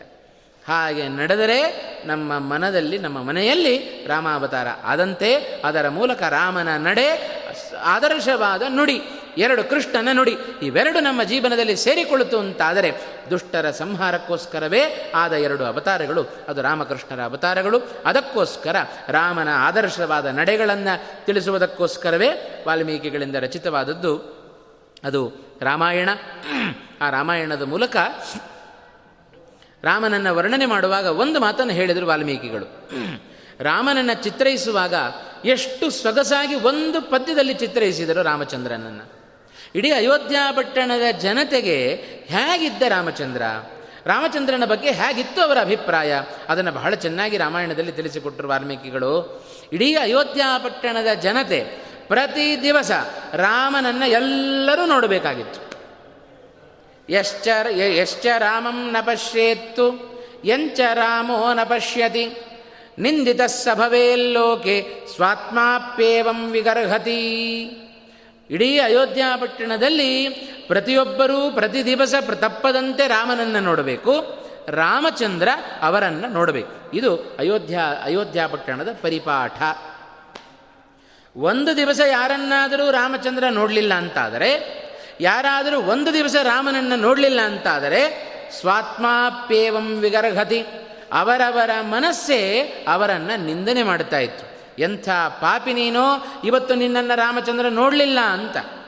ಅಥವಾ ಇವ ರಾಮನನ್ನು ನೋಡಲಿಲ್ಲ ಅಂತಾದರೆ ಆಗಲೂ ಅವರವರ ಮನಸ್ಸು ಅವರನ್ನು ಬೈತಾ ಇತ್ತಂತೆ. ಎಂಥ ಪರಮ ಪಾಪಿ ನೀನು, ರಾಮಚಂದ್ರನನ್ನು ನೋಡಲಿಲ್ಲವಲ್ಲ ಇವತ್ತು ನಿನ್ನ ಕಣ್ಣುಗಳು ಅಂತ ಅವರನ್ನು ಬೈತಾ ಇತ್ತು ಅಂತ ವಾಲ್ಮೀಕಿಗಳು ಬಹಳ ಚೆನ್ನಾಗಿ ವರ್ಣನೆಯನ್ನು ಮಾಡಿದರು. ಅದನ್ನು ಗಮನಿಸಿದರೆ ಹೇಗಿದೆ ರಾಮಚಂದ್ರನ ವ್ಯಕ್ತಿತ್ವ. ಇಡೀ ಅಯೋಧ್ಯ ಪಟ್ಟಣದ ಜನತೆಗೆ ಪ್ರತಿನಿತ್ಯ ಒಬ್ಬರ ದರ್ಶನವನ್ನು ಮಾಡಬೇಕು ಅಂತಾದರೆ ಹೇಗಿರಬೇಡ ರಾಮನ ವ್ಯಕ್ತಿತ್ವ. ಇವತ್ತು ನಮ್ಮ ಮನೆಯಲ್ಲಿಯೂ ಇದ್ದಾರೆ. ನಮ್ಮ ಮನೆಯಲ್ಲಿರುವ ವ್ಯಕ್ತಿಗಳನ್ನು ದಿನ ಬೆಳಗಾದರೆ ಅಯ್ಯೋ ನೋಡಬೇಕಲ್ಲಪ್ಪ, ನಿನ್ನೆ ನೋಡಿದವರ ಮುಖಗಳನ್ನೇ ನೋಡಬೇಕಲ್ಲ ಅಂತ ನಾವು ಪೇಚಾಡುತ್ತೇವೆ. ಆದರೆ ದಿನ ಬೆಳಗಾದರೆ ಅಯೋಧ್ಯ ಪಟ್ಟಣದ ಜನತೆ ಯಾವಾಗ ನಾನು ರಾಮನನ್ನು ನೋಡಲಿ, ಯಾವಾಗ ನಾನು ರಾಮನನ್ನು ನೋಡಲಿ ಅಂತ ಈ ಒಂದು ಹಾತೊರೆಯುವಿಕೆ ಇದೆಯಲ್ಲ, ಇದು ವಿಶೇಷವಾಗಿ ನಾವು ಅಯೋಧ್ಯ ಪಟ್ಟಣದ ಜನತೆಯಲ್ಲಿ ನಾವು ಕಾಣ್ತಾ ಇದ್ದೆವು. ಹೀಗೆ ರಾಮನ ವ್ಯಕ್ತಿತ್ವ. ಇಂಥ ರಾಮನನ್ನು ವರ್ಣನೆ ಮಾಡಬೇಕಾದರೆ ರಾಯರು ಅನುಭವಿಸಿ ರಾಮನ ಗುಣಗಳನ್ನು ತಮ್ಮ ಗ್ರಂಥದಲ್ಲಿ ಹೇಳಿಕೊಂಡಿದ್ದಾರೆ. ಆ ನಿಟ್ಟಿನಲ್ಲಿ ನಾವು ರಾಮಾಯಣದಲ್ಲಿ ರಾಮನನ್ನು ನಾವು ನೋಡಬೇಕು. ಶ್ರೀಮದ್ ಆಚಾರ್ಯರು ಒಂದು ಕಡೆ ಹೇಳಿದರು, ಹೇಗಿದ್ದಾನೆ ಶ್ರೀರಾಮಚಂದ್ರ ಅಂತ ಹೇಳಿದರೆ ರಾಮನನ್ನು ನಾನು ಸ್ಮರಿಸ್ತೇನೆ ಅಂತ. ಎಂಥ ರಾಮಚಂದ್ರನನ್ನು ನಾನು ಸ್ಮರಿಸ್ತೇನೆ? ದ್ವಾದಶ ಸ್ತೋತ್ರದಲ್ಲಿ ಹೇಳುವಾಗ ಸ್ಮರಾಮಿ ಭವ ಸಂತಾಪ ಹಾನಿದಾಮೃತ ಸಾಗರಂ ಪೂರ್ಣಾನಂದಸ್ಯ ರಾಮಸ್ಯ ಸಾನುರಾಗಾವಲೋಕನಂ ಅಂತ ಶ್ರೀಮದ್ ಆಚಾರ್ಯರ ಬಾಯಿಂದ ಬಂದ ಮಾತು. ಸಾನುರಾಗಾವಲೋಕನಂ ರಾಮಂ ಸ್ಮರಾಮಿ. ಇಂಥ ಅವನ ದೃಷ್ಟಿ ಇದೆಯಲ್ಲ, ರಾಮನ ದೃಷ್ಟಿ, ಅದು ಅನುರಾಗಪೂರ್ಣವಾದ ದೃಷ್ಟಿ, ಕೃಪಾಪೂರ್ಣವಾದ ದೃಷ್ಟಿ. ಇಂಥ ಕರುಣಾಮಯಾದ ರಾಮನನ್ನು ನಾನು ಸ್ಮರಿಸ್ತೇನೆ ಅಂತಂದರು. ಇಂಥ ರಾಮನನ್ನು ಸ್ಮರಿಸ್ತೇನೆ ಯಾಕೆ? ಭವ ಸಂತಾಪ ಹಾನಿದಾಮೃತ ಸಾಗರಂ ಅಂತಂದರು. ಈ ಭವ ಸಂಸಾರ, ಈ ಸಂಸಾರವೆಂಬ ಸಾಗರವನ್ನು ನಮ್ಮಿಂದ ದೂರ ಮಾಡುತ್ತೆ ಅದು ರಾಮನ ಸ್ಮರಣೆ. ಅದಕ್ಕೋಸ್ಕರ ನಾನು ರಾಮನನ್ನು ನಿರಂತರ ಸ್ಮರಿಸ್ತೇನೆ ಅಂತ ಶ್ರೀಮದ್ ಆಚಾರ್ಯರು ಹೇಳಿದರು. ಅವರು ಯಾವಾಗಲೂ ಸ್ಮರಿಸ್ತಾ ಇರ್ತಾರೆ. ನಾನು ಸ್ಮರಿಸ್ತೇನೆ ಅಂತ ಅವರು ಹೇಳಿಕೊಂಡದ್ದು ನಾವು ಸ್ಮರಿಸಲಿ ಎನ್ನುವ ದೃಷ್ಟಿಯಿಂದ. ಭಗವಂತನ ವಿಸ್ಮರಣೆ ನಮಗೆ ಹೊರತು ಶ್ರೀಮದ್ ಆಚಾರ್ಯರಿಗಲ್ಲ. ವಾಯುದೇವರು ಸದಾ ಭಗವಂತನ ಸ್ಮರಣೆಯಲ್ಲಿರುವವರು. ಆದ್ದರಿಂದಲೇ ತ್ರಿವಿಕ್ರಮ ಪಂಡಿತಾಚಾರ್ಯರು ಹೇಳುವಾಗ ವಾಯುದೇವರಿಗೆ ಅಧ್ಯಾತ್ಮಜ್ಞಾನನೇತ ಅಂತಂದರು ವಾಯುಸ್ತುತಿಯಲ್ಲಿ. ಅಧ್ಯಾತ್ಮಜ್ಞಾನ ಅಂದರೆ ಭಗವತ್ಪರವಾದ ಜ್ಞಾನ. ಆ ಭಗವತ್ಪರವಾದ ಜ್ಞಾನಕ್ಕೆ ನೇತಾರರಂತೆ ವಾಯುದೇವರು ಅಂತ. ಎಂದೂ ಭಗವಂತನ ಜ್ಞಾನದಿಂದ ವಿಸ್ಮರಣೆ ಅದು ಭ ವಾಯುದೇವರಿಗಿಲ್ಲ. ಸದಾ ಭಗವಂತನ ಸ್ಮರಣೆಯಲ್ಲಿ ಇರುವವರಾದ್ದರಿಂದಲೇ ಅವರು ಕಂಠ ತುಂಬ ಹೇಳಿದರು ನಿರಂತರವಾಗಿ, ಸ್ಮರ್ತವ್ಯ ಸತತಂ ವಿಷ್ಣು ವಿಸ್ಮರ್ತವ್ಯೋ ನ ಜಾತುಚಿತ್. ಎಂದೂ ಭಗವಂತನ ಸ್ಮರಣೆಯಲ್ಲಿಯೇ ಇರಬೇಕಪ್ಪ. ಭಗವಂತನ ವಿಸ್ಮರಣೆ ಸದಾ ಇರಕೂಡುದು. ಯಾವಾಗಲೂ ನಮ್ಮಲ್ಲಿ ಭಗವಂತನ ವಿಸ್ಮರಣೆ ಬೇಡ, ಯಾವಾಗಲೂ ಭಗವಂತನ ಸ್ಮರಣೆ ಇರಲಿ ಅಂತ ಶ್ರೀಮದ್ ಆಚಾರ್ಯರು ನಮಗೆ ಸದಾಚಾರ ಸ್ಮೃತಿಯಲ್ಲಿ ಒಂದು ಆದೇಶವನ್ನು ಕೊಟ್ಟಿದ್ದಾರೆ. ಇಂಥ ರಾಮನ ಗುಣಗಳನ್ನು ವರ್ಣನೆ ಮಾಡುವುದಕ್ಕೋಸ್ಕರವೇ ರಾಘವೇಂದ್ರ ತೀರ್ಥರು ಈ ಒಂದು ರಾಮಚಾರಿತ್ರ್ಯ ಮಂಜರಿ ಎನ್ನುವ ಗ್ರಂಥವನ್ನು ತಾವು ರಚನೆ ಮಾಡಿದ್ದಾರೆ. ರಾಮಾಯಣದ ಮಹತ್ವ ಬಹಳ ಸೊಗಸಾಗಿರ್ತಕ್ಕಂಥದ್ದು. ಅನೇಕ ಪುರಾಣಗಳು ಹಾಗೇ ವರ್ಣನೆಯನ್ನು ಮಾಡುತ್ತಾ ಇದೆ. ರಾಮಾಯಣದಲ್ಲಿ ಬರುವ ಒಂದೊಂದು ಭಗವಂತನ ಮಹಿಮೆಗಳು, ರಾಮನ ಮಹಿಮೆಗಳು ಮಹಾಪಾತಕ ನಾಶನಂ ಅಂತಂತು ಮತ್ಸ್ಯಪುರಾಣದ ಒಂದು ಮಾತು. ಚರಿತಂ ರಘುನಾಥಸ್ಯ ಶತಕೋಟಿ ಪ್ರವಿಸ್ತರಂ ಏಕೈಕಮಕ್ಷರಂ ಪ್ರೋಕ್ತಂ ಮಹಾಪಾತಕ ನಾಶನಂ ಅಂತಂದರು. ಆ ಶತಕೋಟಿ ವಿಸ್ತೃತವಾದ ರಾಮಾಯಣದಲ್ಲಿ ಹೇಳಿದ ಒಂದೊಂದು ಭಗವಂತನ ಮಹಿಮೆ, ರಾಮನ ಮಹಿಮೆ, ಅದು ನಮ್ಮ ಅನೇಕ ಪಾಪಗಳನ್ನು ನಾಶ ಮಾಡಿಬಿಡತ್ತೆ ಅಂತ. ಅದಕ್ಕೋಸ್ಕರ ನಿರಂತರವಾಗಿ ನಾವು ರಾಮ ರಾಮ ರಾಮ ರಾಮ ಅಂತ ರಾಮನ ಸ್ಮರಣೆಯನ್ನು ಸದಾ ಮಾಡ್ತಾ ಇರಬೇಕು ಅಂತ. ನಮಗೊಂದು ಸುಭಾಷಿತ ಜ್ಞಾಪಕಕ್ಕೆ ಬರುತ್ತೆ.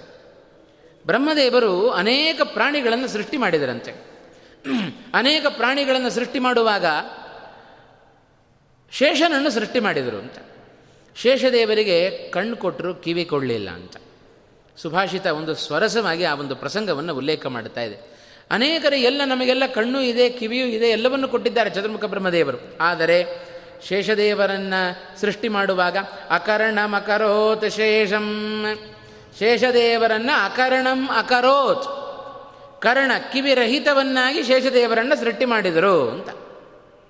ಯಾಕೆ ಅಂದರೆ ಅಕರ್ಣಂ ಅಕರೋತ್ ಶೇಷಂ ವಿಧಿರ್ ಬ್ರಹ್ಮಾಂಡ ಭಂಗಧೀಹಿ. ಯಾಕೆ ಶೇಷದೇವರಿಗೆ ಆ ಕಿವಿಯನ್ನು ಕೊಡಲಿಲ್ಲ ಚತುರ್ಮುಖ ಬ್ರಹ್ಮದೇವರು ಅಂತ ಹೇಳಿದರೆ ಬ್ರಹ್ಮಾಂಡ ಭಂಗಧೀಹಿ ಅಂತಂದರು. ಒಂದು ವೇಳೆ ಶೇಷದೇವರಿಗೇನಾದರೂ ಕಿವಿ ಕೊಟ್ಟು ಬಿಟ್ಟರೆ ಬ್ರಹ್ಮಾಂಡ ಎಲ್ಲ ಅಲ್ಲೋಲ ಕಲ್ಲೋಲ ಆಗಿಬಿಡುತ್ತೆ. ಅದರ ದೃಷ್ಟಿಯಿಂದ ಶೇಷದೇವರಿಗೆ ಕಿವಿಯನ್ನು ಕೊಡಲಿಲ್ಲ ಚತುರ್ಮುಖ ಬ್ರಹ್ಮದೇವರು ಅಂತ ಹೇಳಿ. ಏನು ಸಂಬಂಧ ಅಂತ ನಮಗನ್ನಿಸಬಹುದು. ಸಂಬಂಧ ಇಷ್ಟೇ. ಯಾಕೆ ಅಂದರೆ ಶ್ರುತ್ವಾ ರಾಮಾಯಣ ಕಥಾಂ ರಮ್ಯಾಂ ಶಿರಃ ಕಸ್ಯ ನ ಕಂಪತೆ. ರಾಮಾಯಣ ಕಥೆಯನ್ನು ಕೇಳ್ತಾ ಇದ್ದರೆ ಯಾರ ತಲೆ ತಾನೇ ತೂಗೋದಿಲ್ಲ ಹೇಳ್ರಿ ನೋಡೋಣ. ರಾಮನ ಕಥೆಯನ್ನು, ಕೃಷ್ಣನ ಕಥೆಯನ್ನು ಕೇಳ್ತಾ ಇದ್ದರೆ ನಮಗರಿವಿಲ್ಲದಂತೆ ನಮ್ಮ ಕಥೆ, ನಮ್ಮ ಶಿರಸ್ಸು, ನಮ್ಮ ಕುತ್ತಿಗೆ ಆ ಕಡೆ ಈ ಕಡೆಯೋ ಮೇಲೋ ಕೆಳಗೋ ಅಲ್ಲಾಡ್ತಾ ಇರುತ್ತೆ ಅಂತ. ಒಂದು ವೇಳೆ ಏನಾದರೂ ಶೇಷದೇವರಿಗೂ ನಾವು ಕಿವಿಯನ್ನು ಕೊಟ್ಟು ಆ ಶೇಷದೇವರು ರಾಮಾಯಣದ ಕಥೆಯನ್ನು ಕೇಳಿದಾಗ ಅವರ ತಲೆ ಅಲುಗಾಡಿದರೆ ಅವರ ತಲೆಯ ಮೇಲೆ ಬ್ರಹ್ಮಾಂಡವನ್ನು ಇಟ್ಟುಕೊಂಡಿದ್ದಾರೆ ಶೇಷದೇವರು. ಆ ಬ್ರಹ್ಮಾಂಡ ಅಲುಗಾಡಿ ಬಿಟ್ಟರೆ ಮುಂದೆ ಗತಿ ಏನು ಬ್ರಹ್ಮಾಂಡದ್ದು ಅಂತ ತಿಳಿದುಕೊಂಡು ಅಕರ್ಣಮಕರೋತ ಶೇಷಂ. ಇದು ರಾಮಾಯಣದ ಮಹತ್ವವನ್ನು ತಿಳಿಸುವಾಗ ಸ್ವರಸವಾಗಿ ಸುಭಾಷಿತ ಹೇಳಿದ ಒಂದು ಮಾತು. ಹಾಗಾಗಿ ಇಷ್ಟು ಸ್ವರಸಪೂರ್ಣವಾದ ರಾಮನ ಕಥೆ, ರಾಮಾಯಣದ ಕಥೆ, ಅದನ್ನು ನಿಜವಾಗಲೂ ಹನ್ನೊಂದು ಶ್ಲೋಕಗಳಲ್ಲಿ ಅದನ್ನು ಸಂಗ್ರಹ ಮಾಡಿ ಕೊಟ್ಟಿದ್ದಾರೆ ಎಂದರೆ ರಾಘವೇಂದ್ರ ತೀರ್ಥರು ಬಹಳ ಅತ್ಯಂತ ಅಪೂರ್ವವಾಗಿರತಕ್ಕಂಥ ಈ ಗ್ರಂಥ. ಅದನ್ನು ಬಿಡಿಸಿ ನೋಡಬೇಕು. ಅವರು ಸಂಕ್ಷೇಪ ಮಾಡಿಕೊಟ್ಟದ್ದನ್ನು ಬಿಡಿಸ್ತಾ ಹೋದರೆ ಇಡೀ ರಾಮಾಯಣವೇ ಅದರಲ್ಲಿ ಅಡಗಿದೆ. ರಾಮಾಯಣವನ್ನು ಏಳು ದಿವಸದಲ್ಲಿ ನೋಡಲಿಕ್ಕೆ ಸಾಧ್ಯವೋ? ಏಳು ದಿವಸ ದಿವಸದಲ್ಲಿ ಶುಕಾಚಾರ್ಯರು ಹೇಳಿದ ಭಾಗವತವನ್ನು ಪರೀಕ್ಷಿತ ಮಹಾರಾಜ ಕೇಳಿದ. ದಿನದಲ್ಲಿ ಒಂದು ಒಂದು ಕ್ಷಣವೂ ವ್ಯರ್ಥ ಮಾಡದಂತೆ ಕೇಳಿದ. ಇವತ್ತು ನಾವು ಸಪ್ತಾಹ ಮಾಡುತ್ತೇವೆ. ದಿನದಲ್ಲಿ ಒಂದು ಗಂಟೆ ಭಾಗವತವನ್ನು ಕೇಳಿದರೆ ಅದು ಮುಗಿಲಿಕ್ಕೆ ಸಾಧ್ಯವೋ? ಅದು ಸಪ್ತಾಹ ಸಪ್ತಾಹವೇ ಅಲ್ಲ. ಅದಕ್ಕೆ ನಾವು ಮಾಡೋದೆಲ್ಲ ಪ್ರವಚನ. ಪ್ರವಚನ ಅಂತ ಹೇಳಿದರೆ ಪ್ರವಚನಕ್ಕೂ ಪುನಃ ಪಾಠಕ್ಕೂ ಬಹಳಷ್ಟು ವ್ಯತ್ಯಾಸ ಇದೆ. ಪ್ರವಚನ ಅಂದರೆ ಹೇಳುವ ವಿಷಯಕ್ಕಿಂತ ಬಿಡುವ ವಿಷಯಗಳೇ ಜಾಸ್ತಿ ಇರುತ್ತವೆ ಅಂತ. ಪಾಠ ಹಾಗಲ್ಲ, ಪ್ರತಿಯೊಂದು ವಿಷಯಗಳನ್ನು ಕೂಲಂಕುಷವಾಗಿ ಪ್ರತಿ ಪದ ಪದ ಅರ್ಥಗಳನ್ನು ನೋಡಿಕೊಂಡು ಹೋಗೋದು. ಅದು ಪಾಠ ಹೊರತು ಪ್ರವಚನ ಅಲ್ಲ ಅಂತ ನಾವೆಲ್ಲ ಇವತ್ತು ಪ್ರವಚನ ಮಾಡ್ತಾ ಇದ್ದೇವೆ ಅಂತ. ಯಾಕೆ ಅಂದರೆ ಹೇಳುವ ವಿಷಯಕ್ಕಿಂತ ಬಿಡುವ ವಿಷಯಗಳೇ ಜಾಸ್ತಿ ಇರುತ್ತವೆ. ಹಾಗಾಗಿ ಈ ಒಂದು ಏಳು ದಿವಸಗಳಲ್ಲಿ ನಮಗೆ ಸಿಕ್ಕ ಈ ಏಳು ಗಂಟೆಯಲ್ಲಿ ಸಮಗ್ರವಾದ ರಾಮಾಯಣವನ್ನು ನೋಡಬೇಕು ಅಂತಾದರೆ ಬಹಳ ಕಠಿಣ. ಆದರೂ ಈ ಒಂದು ರಾಯರ ಈ ಒಂದು ಸಪ್ತಾಹದ ನಿಮಿತ್ತ ಹೇಗೆ ಈ ಹೇಳುವ ಅಲ್ಪ ವಿಷಯವಾದರೂ ಹೇಗೆ ಸಂಗ್ರಹ ಮಾಡಿಕೊಟ್ಟಿದ್ದಾರೆ ರಾಘವೇಂದ್ರ ತೀರ್ಥರು, ಇದನ್ನು ನೋಡುವ ಸಣ್ಣ ಪ್ರಯತ್ನವನ್ನು ಈ ಸಂದರ್ಭದಲ್ಲಿ ನಾವು ಮಾಡೋಣ. ಪುರಂದರದಾಸರು ಒಂದು ಮಾತನ್ನು ಹೇಳಿದರು, ಜಾನಕಿ ರಮಣನ ನೆನೆದರೆ ಜಾಣನಾಗುವಿಯಲ್ಲೋ ಪ್ರಾಣಿ ಅಂತಂದರು. ನಮ್ಮನ್ನು ಪ್ರಾಣಿ ಅಂತ ಸಂಬೋಧನೆ ಮಾಡ್ತಾ ಇದ್ದಾರೆ. ಯಾಕೆ ಅಂದರೆ ಪಶುವಿನಂಥ ಜೀವನ ನಮಗೆ. ಯಾಕೆ ಪಶುವಿನಂಥ ಜೀವನ? ಯಾವುದನ್ನು ಪಶು ಜೀವನ ಅಂತ ಕರೀತಾರೆ? ಯಾರ ಜೀವನದಲ್ಲಿ ಭಗವಂತನ ಸ್ಮರಣೆ ಬರೋದಿಲ್ವೋ ಅಂಥವರು ಪಶುಗಳಿದ್ದಂತೆ ಅಂತ. ಅದಕ್ಕೆ ನಮ್ಮನ್ನು ಪ್ರಾಣಿ ಅಂತ ಸಂಬೋಧನೆ ಮಾಡಿದರು. ಇವತ್ತು ವಾಸ್ತವಿಕವಾಗಿ ಪ್ರಾಣಿ ಎಂದರೆ ನಮ್ಮ ಲೆಕ್ಕದಲ್ಲಿ ನಾಲ್ಕು ಕಾಲಿನ ಪ್ರಾಣಿಗಳು ಮಾತ್ರ ಪ್ರಾಣಿಗಳು ಅಂತ. ಆದರೆ ನಾಲ್ಕು ಕಾಲಿನ ಪ್ರಾಣಿಗಳು ಮಾತ್ರ ಪ್ರಾಣಿಗಳಲ್ಲ, ಎರಡು ಕಾಲಿನವರಾದ ನಾವು ಪ್ರಾಣಿಗಳೇ. ಪ್ರಾಣಿ ಎನ್ನುವ ಶಬ್ದದ ಅರ್ಥ ಏನು? ಯಾರ್ಯಾರು ಪ್ರಾಣವುಳ್ಳವರು ಅವರೆಲ್ಲ ಪ್ರಾಣಿಗಳು ಅಂತ. ನಮ್ಮನ್ನು ಏ ಪ್ರಾಣಿ ಬಾಯಿಲಿ ಅಂತ ಕರೆದರೆ ನಮಗೆ ಸಿಟ್ಟು ಬರುತ್ತೆ, ನಾವು ಸಿಟ್ಟು ಮಾಡಿ ಮಾಡ್ಕೊಳ್ಬಾರ್ದಂತೆ. ಕರೆದವರನ್ನು ಭೇಷ್ ಅಂತೇಳಿ ಅವ್ರು ಬೆನ್ನು ತಟ್ಟಬೇಕಂತೆ. ಯಾಕೆ ಅಂದರೆ ನನಗೆ ಒಳಗೆ ಪ್ರಾಣದೇವರಿದ್ದಾರೆ ಅಂತ ಜ್ಞಾಪಕ ಮಾಡಿಕೊಟ್ಟಿಯಲ್ಲಪ್ಪ, ಅದಕ್ಕೆ ನನಗೆ ತುಂಬ ಕೃತಜ್ಞತೆಗಳು ಅಂತ ಹೇಳಬೇಕು. ಯಾರ್ಯಾರಲ್ಲಿ ಪ್ರಾಣ ಪ್ರಾಣದೇವರಿದ್ದಾರೆಯೋ ಅವರೆಲ್ಲ ಪ್ರಾಣಿಗಳು ಅಂತ. ಅದಕ್ಕೆ ಹೇಳಿದರು ದಾಸ ಪುರಂದರದಾಸರು, ಜಾನಕಿ ರಮಣನ ನೆನೆದರೆ ಜಾಣನಾಗುವಿಯಲ್ಲೋ ಪ್ರಾಣಿ ಅಂತ. ನಾಲ್ಕು ಕಾಲಿನ ಪ್ರಾಣಿಗೆ ಹೇಳಿದ್ವಿ, ಪ್ರಾಣಿಗಳಿಗೆ ಹೇಳಿದ್ದೇನೋ, ನಮ್ಮಂಥವರಿಗೆ ಹೇಳಿದ್ದು ಜಾನಕಿ ರಮಣನ ನೆನೆದರೆ ಸದಾ ರಾಮ ರಾಮ ರಾಮ ರಾಮ ರಾಮ ಅಂತ ನೆನಿ, ಅವನನ್ನು ಸ್ಮರಣೆ ಮಾಡಿಕೊ. ಅವನ ಸ್ಮರಣೆ ಮಾಡಿಕೊಂಡ್ರೆ ಜಾಣನಾಗುವಿ ಅಂತಂದರು. ಅಂದರೆ ಜ್ಞಾನಿಯಾಗ್ತಿ ಅಂತ ಅರ್ಥ. ಕೃಷ್ಣ ಗೀತೆಯಲ್ಲಿ ಹೇಳಿದ ಜ್ಞಾನೇನೈವ ಪರಂಪದಂ ಅಂತಂದ. ಉತ್ತಮವಾದ ಸ್ಥಾನ ಅದು ಮೋಕ್ಷ ನಮಗೆ ಸಿಗಬೇಕು ಅಂತಾದರೆ ಜ್ಞಾನದಿಂದ ಮಾತ್ರ ಸಾಧ್ಯವಾದದ್ದು ಅದು ಮೋಕ್ಷ. ಅಂಥ ಜ್ಞಾನ ಸಂಪಾದನೆ ಮಾಡಬೇಕಾದರೆ ನಿರಂತರ ಭಗವಂತನ ಸ್ಮರಣೆ ನಮಗೆ ಅನುಗಾಲ ಬೇಕು ಅಂತ. ಮತ್ತೊಂದು ಮಾತನ್ನು ಹೇಳಿದರಲ್ಲ ದಾಸರು, ಅನುಗಾಲವು ಚಿಂತೆ ಮನುಜನಿಗೆ ಅಂತ. ಚಿಂತೆ ಯಾವಾಗಿಲ್ಲ, ನಿರಂತರ ಚಿಂತೆಯಲ್ಲಿಯೇ ತೊಡಗಿದ್ದೇವೆ. ಎಲ್ಲಿಯವರೆಗೆ ಚಿಂತೆ? ಪುರಂದರ ವಿಠಲನ ನೆನೆಯುವವರೆಗೆ ನಮಗೆ ನೆನೆದರೆ ಆಗ ಮಾತ್ರ ನಮಗೆ ಚಿಂತೆ ನಿಶ್ಚಿಂತೆ ಅಂತಂದರು. ಇಲ್ಲದಿದ್ದರೆ ಅನುಗಾಲವು ಚಿಂತೆ ಮನುಜನಿಗೆ. ಸತಿ ಇದ್ದರೂ ಚಿಂತೆ, ಇಲ್ಲದಿದ್ದರೂ ಚಿಂತೆ, ಧನವಂತನಾದರೂ ಚಿಂತೆ, ಧನವಂತನಾಗದಿದ್ದರೂ ಚಿಂತೆ ಅಂತ. ಒಟ್ಟಂತೂ ಚಿಂತೆ ನಮಗೆ ತಪ್ಪಿದ್ದಲ್ಲ. ಹಾಗಾದರೆ ಚಿಂತೆ ಯಾವಾಗ ನಮ್ಮಿಂದ ದೂರ ಆಗೋದು? ನೆನೆ ಸದಾ ರಾಮನನ್ನು, ಕೃಷ್ಣನನ್ನು, ಭಗವಂತನ ರೂಪಗಳನ್ನು ಸದಾ ಸ್ಮರಣೆ ಮಾಡಿಕೊಳ್ಳುತ್ತಾ ಇದ್ದರೆ ಜ್ಞಾನಿಯಾಗ್ತಿ. ಅಂದರೆ ಉತ್ತಮವಾದ ಭಗವಂತನ ಪರೋಕ್ಷ ಜ್ಞಾನವನ್ನು ಪಡೆದುಕೊಳ್ಳಲಿಕ್ಕೆ ಸಾಧ್ಯ. ಆಗ ನಮಗೆ ಚಿಂತೆ ನಿಶ್ಚಿಂತೆ ಅಂತ. ಇದು ರಾಮನ ಸ್ಮರಣೆಯ ಒಂದು ಮಾತು ಮಾತನ್ನು ನಾವು ಹೀಗೆ ಸ್ಮರಿಸಿಕೊಳ್ಳಲಿಕ್ಕೆ ಸಾಧ್ಯ. ಈ ಒಂದು ಕಲಿಯುಗದಲ್ಲಿದ್ದೇವೆ. ರಾಮನನ್ನು ಯಾಕೆ ಕೊಂಡಾಡಿದರು ರಾಘವೇಂದ್ರ ತೀರ್ಥರು ಅಂದರೆ ಅದಕ್ಕೆ ಕಾರಣ ಮತ್ತೊಂದಿದೆ. ರಾಮ ನಾಮೈವ ನಾಮೈವ ನಾಮೈವ ಗತಿರನ್ಯಥ ಕಲೋ ನಾಸ್ತ್ಯೇವ ನಾಸ್ತ್ಯೇವ ನಾಸ್ತ್ಯೇವ ಗತಿರನ್ಯಥ ಅಂತ. ರಾಮ ನಾಮೈವ ನಾಮೈವ ನಾಮೈವ ಮಮ ಜೀವನಂ ಕಲೋ ನಾಸ್ತ್ಯೇವ ನಾಸ್ತ್ಯೇವ ನಾಸ್ತ್ಯೇವ ಗತಿರನ್ಯಥ. ಎಷ್ಟು ಸ್ವರಸವಾದ ಮಾತು! ಆ ರಾಮನೇ ರಾಮನ ನಾಮ ಇದೆಯಲ್ಲ, ಅದೇ ನಮಗೆ ಎಲ್ಲ ರೀತಿಯಾದ ಆ ಉತ್ತಮವಾದ ಜೀವನ. ಜೊತೆಗೆ ಅದನ್ನು ಬಿಟ್ಟರೆ ನಮಗೆ ಬೇರೆ ಗತಿ ಇಲ್ಲ. ಈ ಒಂದು ಭಾವನೆ ಬರಬೇಕು ಅಂತಾದರೆ ನಿರಂತರವಾಗಿ ರಾಮನ ಗುಣಗಳನ್ನು ಅರ್ಥೈಸಿಕೊಳ್ಳಬೇಕು, ರಾಮನ ಮಹಿಮೆಗಳನ್ನು ಸದಾ ತಿಳಿಯುವ ಪ್ರಯತ್ನವನ್ನು ಮಾಡಿದರೆ ಆಗ ನಮ್ಮ ಜೀವನ ಸುಖರ. ಇದನ್ನು ರಾಮನ ಗುಣಗಳನ್ನು ಗಾನ ಮಾಡುವಾಗ ಶ್ರೀಮದ್ ಆಚಾರ್ಯರು ಮಹಾಭಾರತ ತಾತ್ಪರ್ಯದಲ್ಲಿ ಬಹಳ ಸೊಗಸಾಗಿ ನಿರ್ಣಯವನ್ನು ಮಾಡಿಕೊಟ್ರು.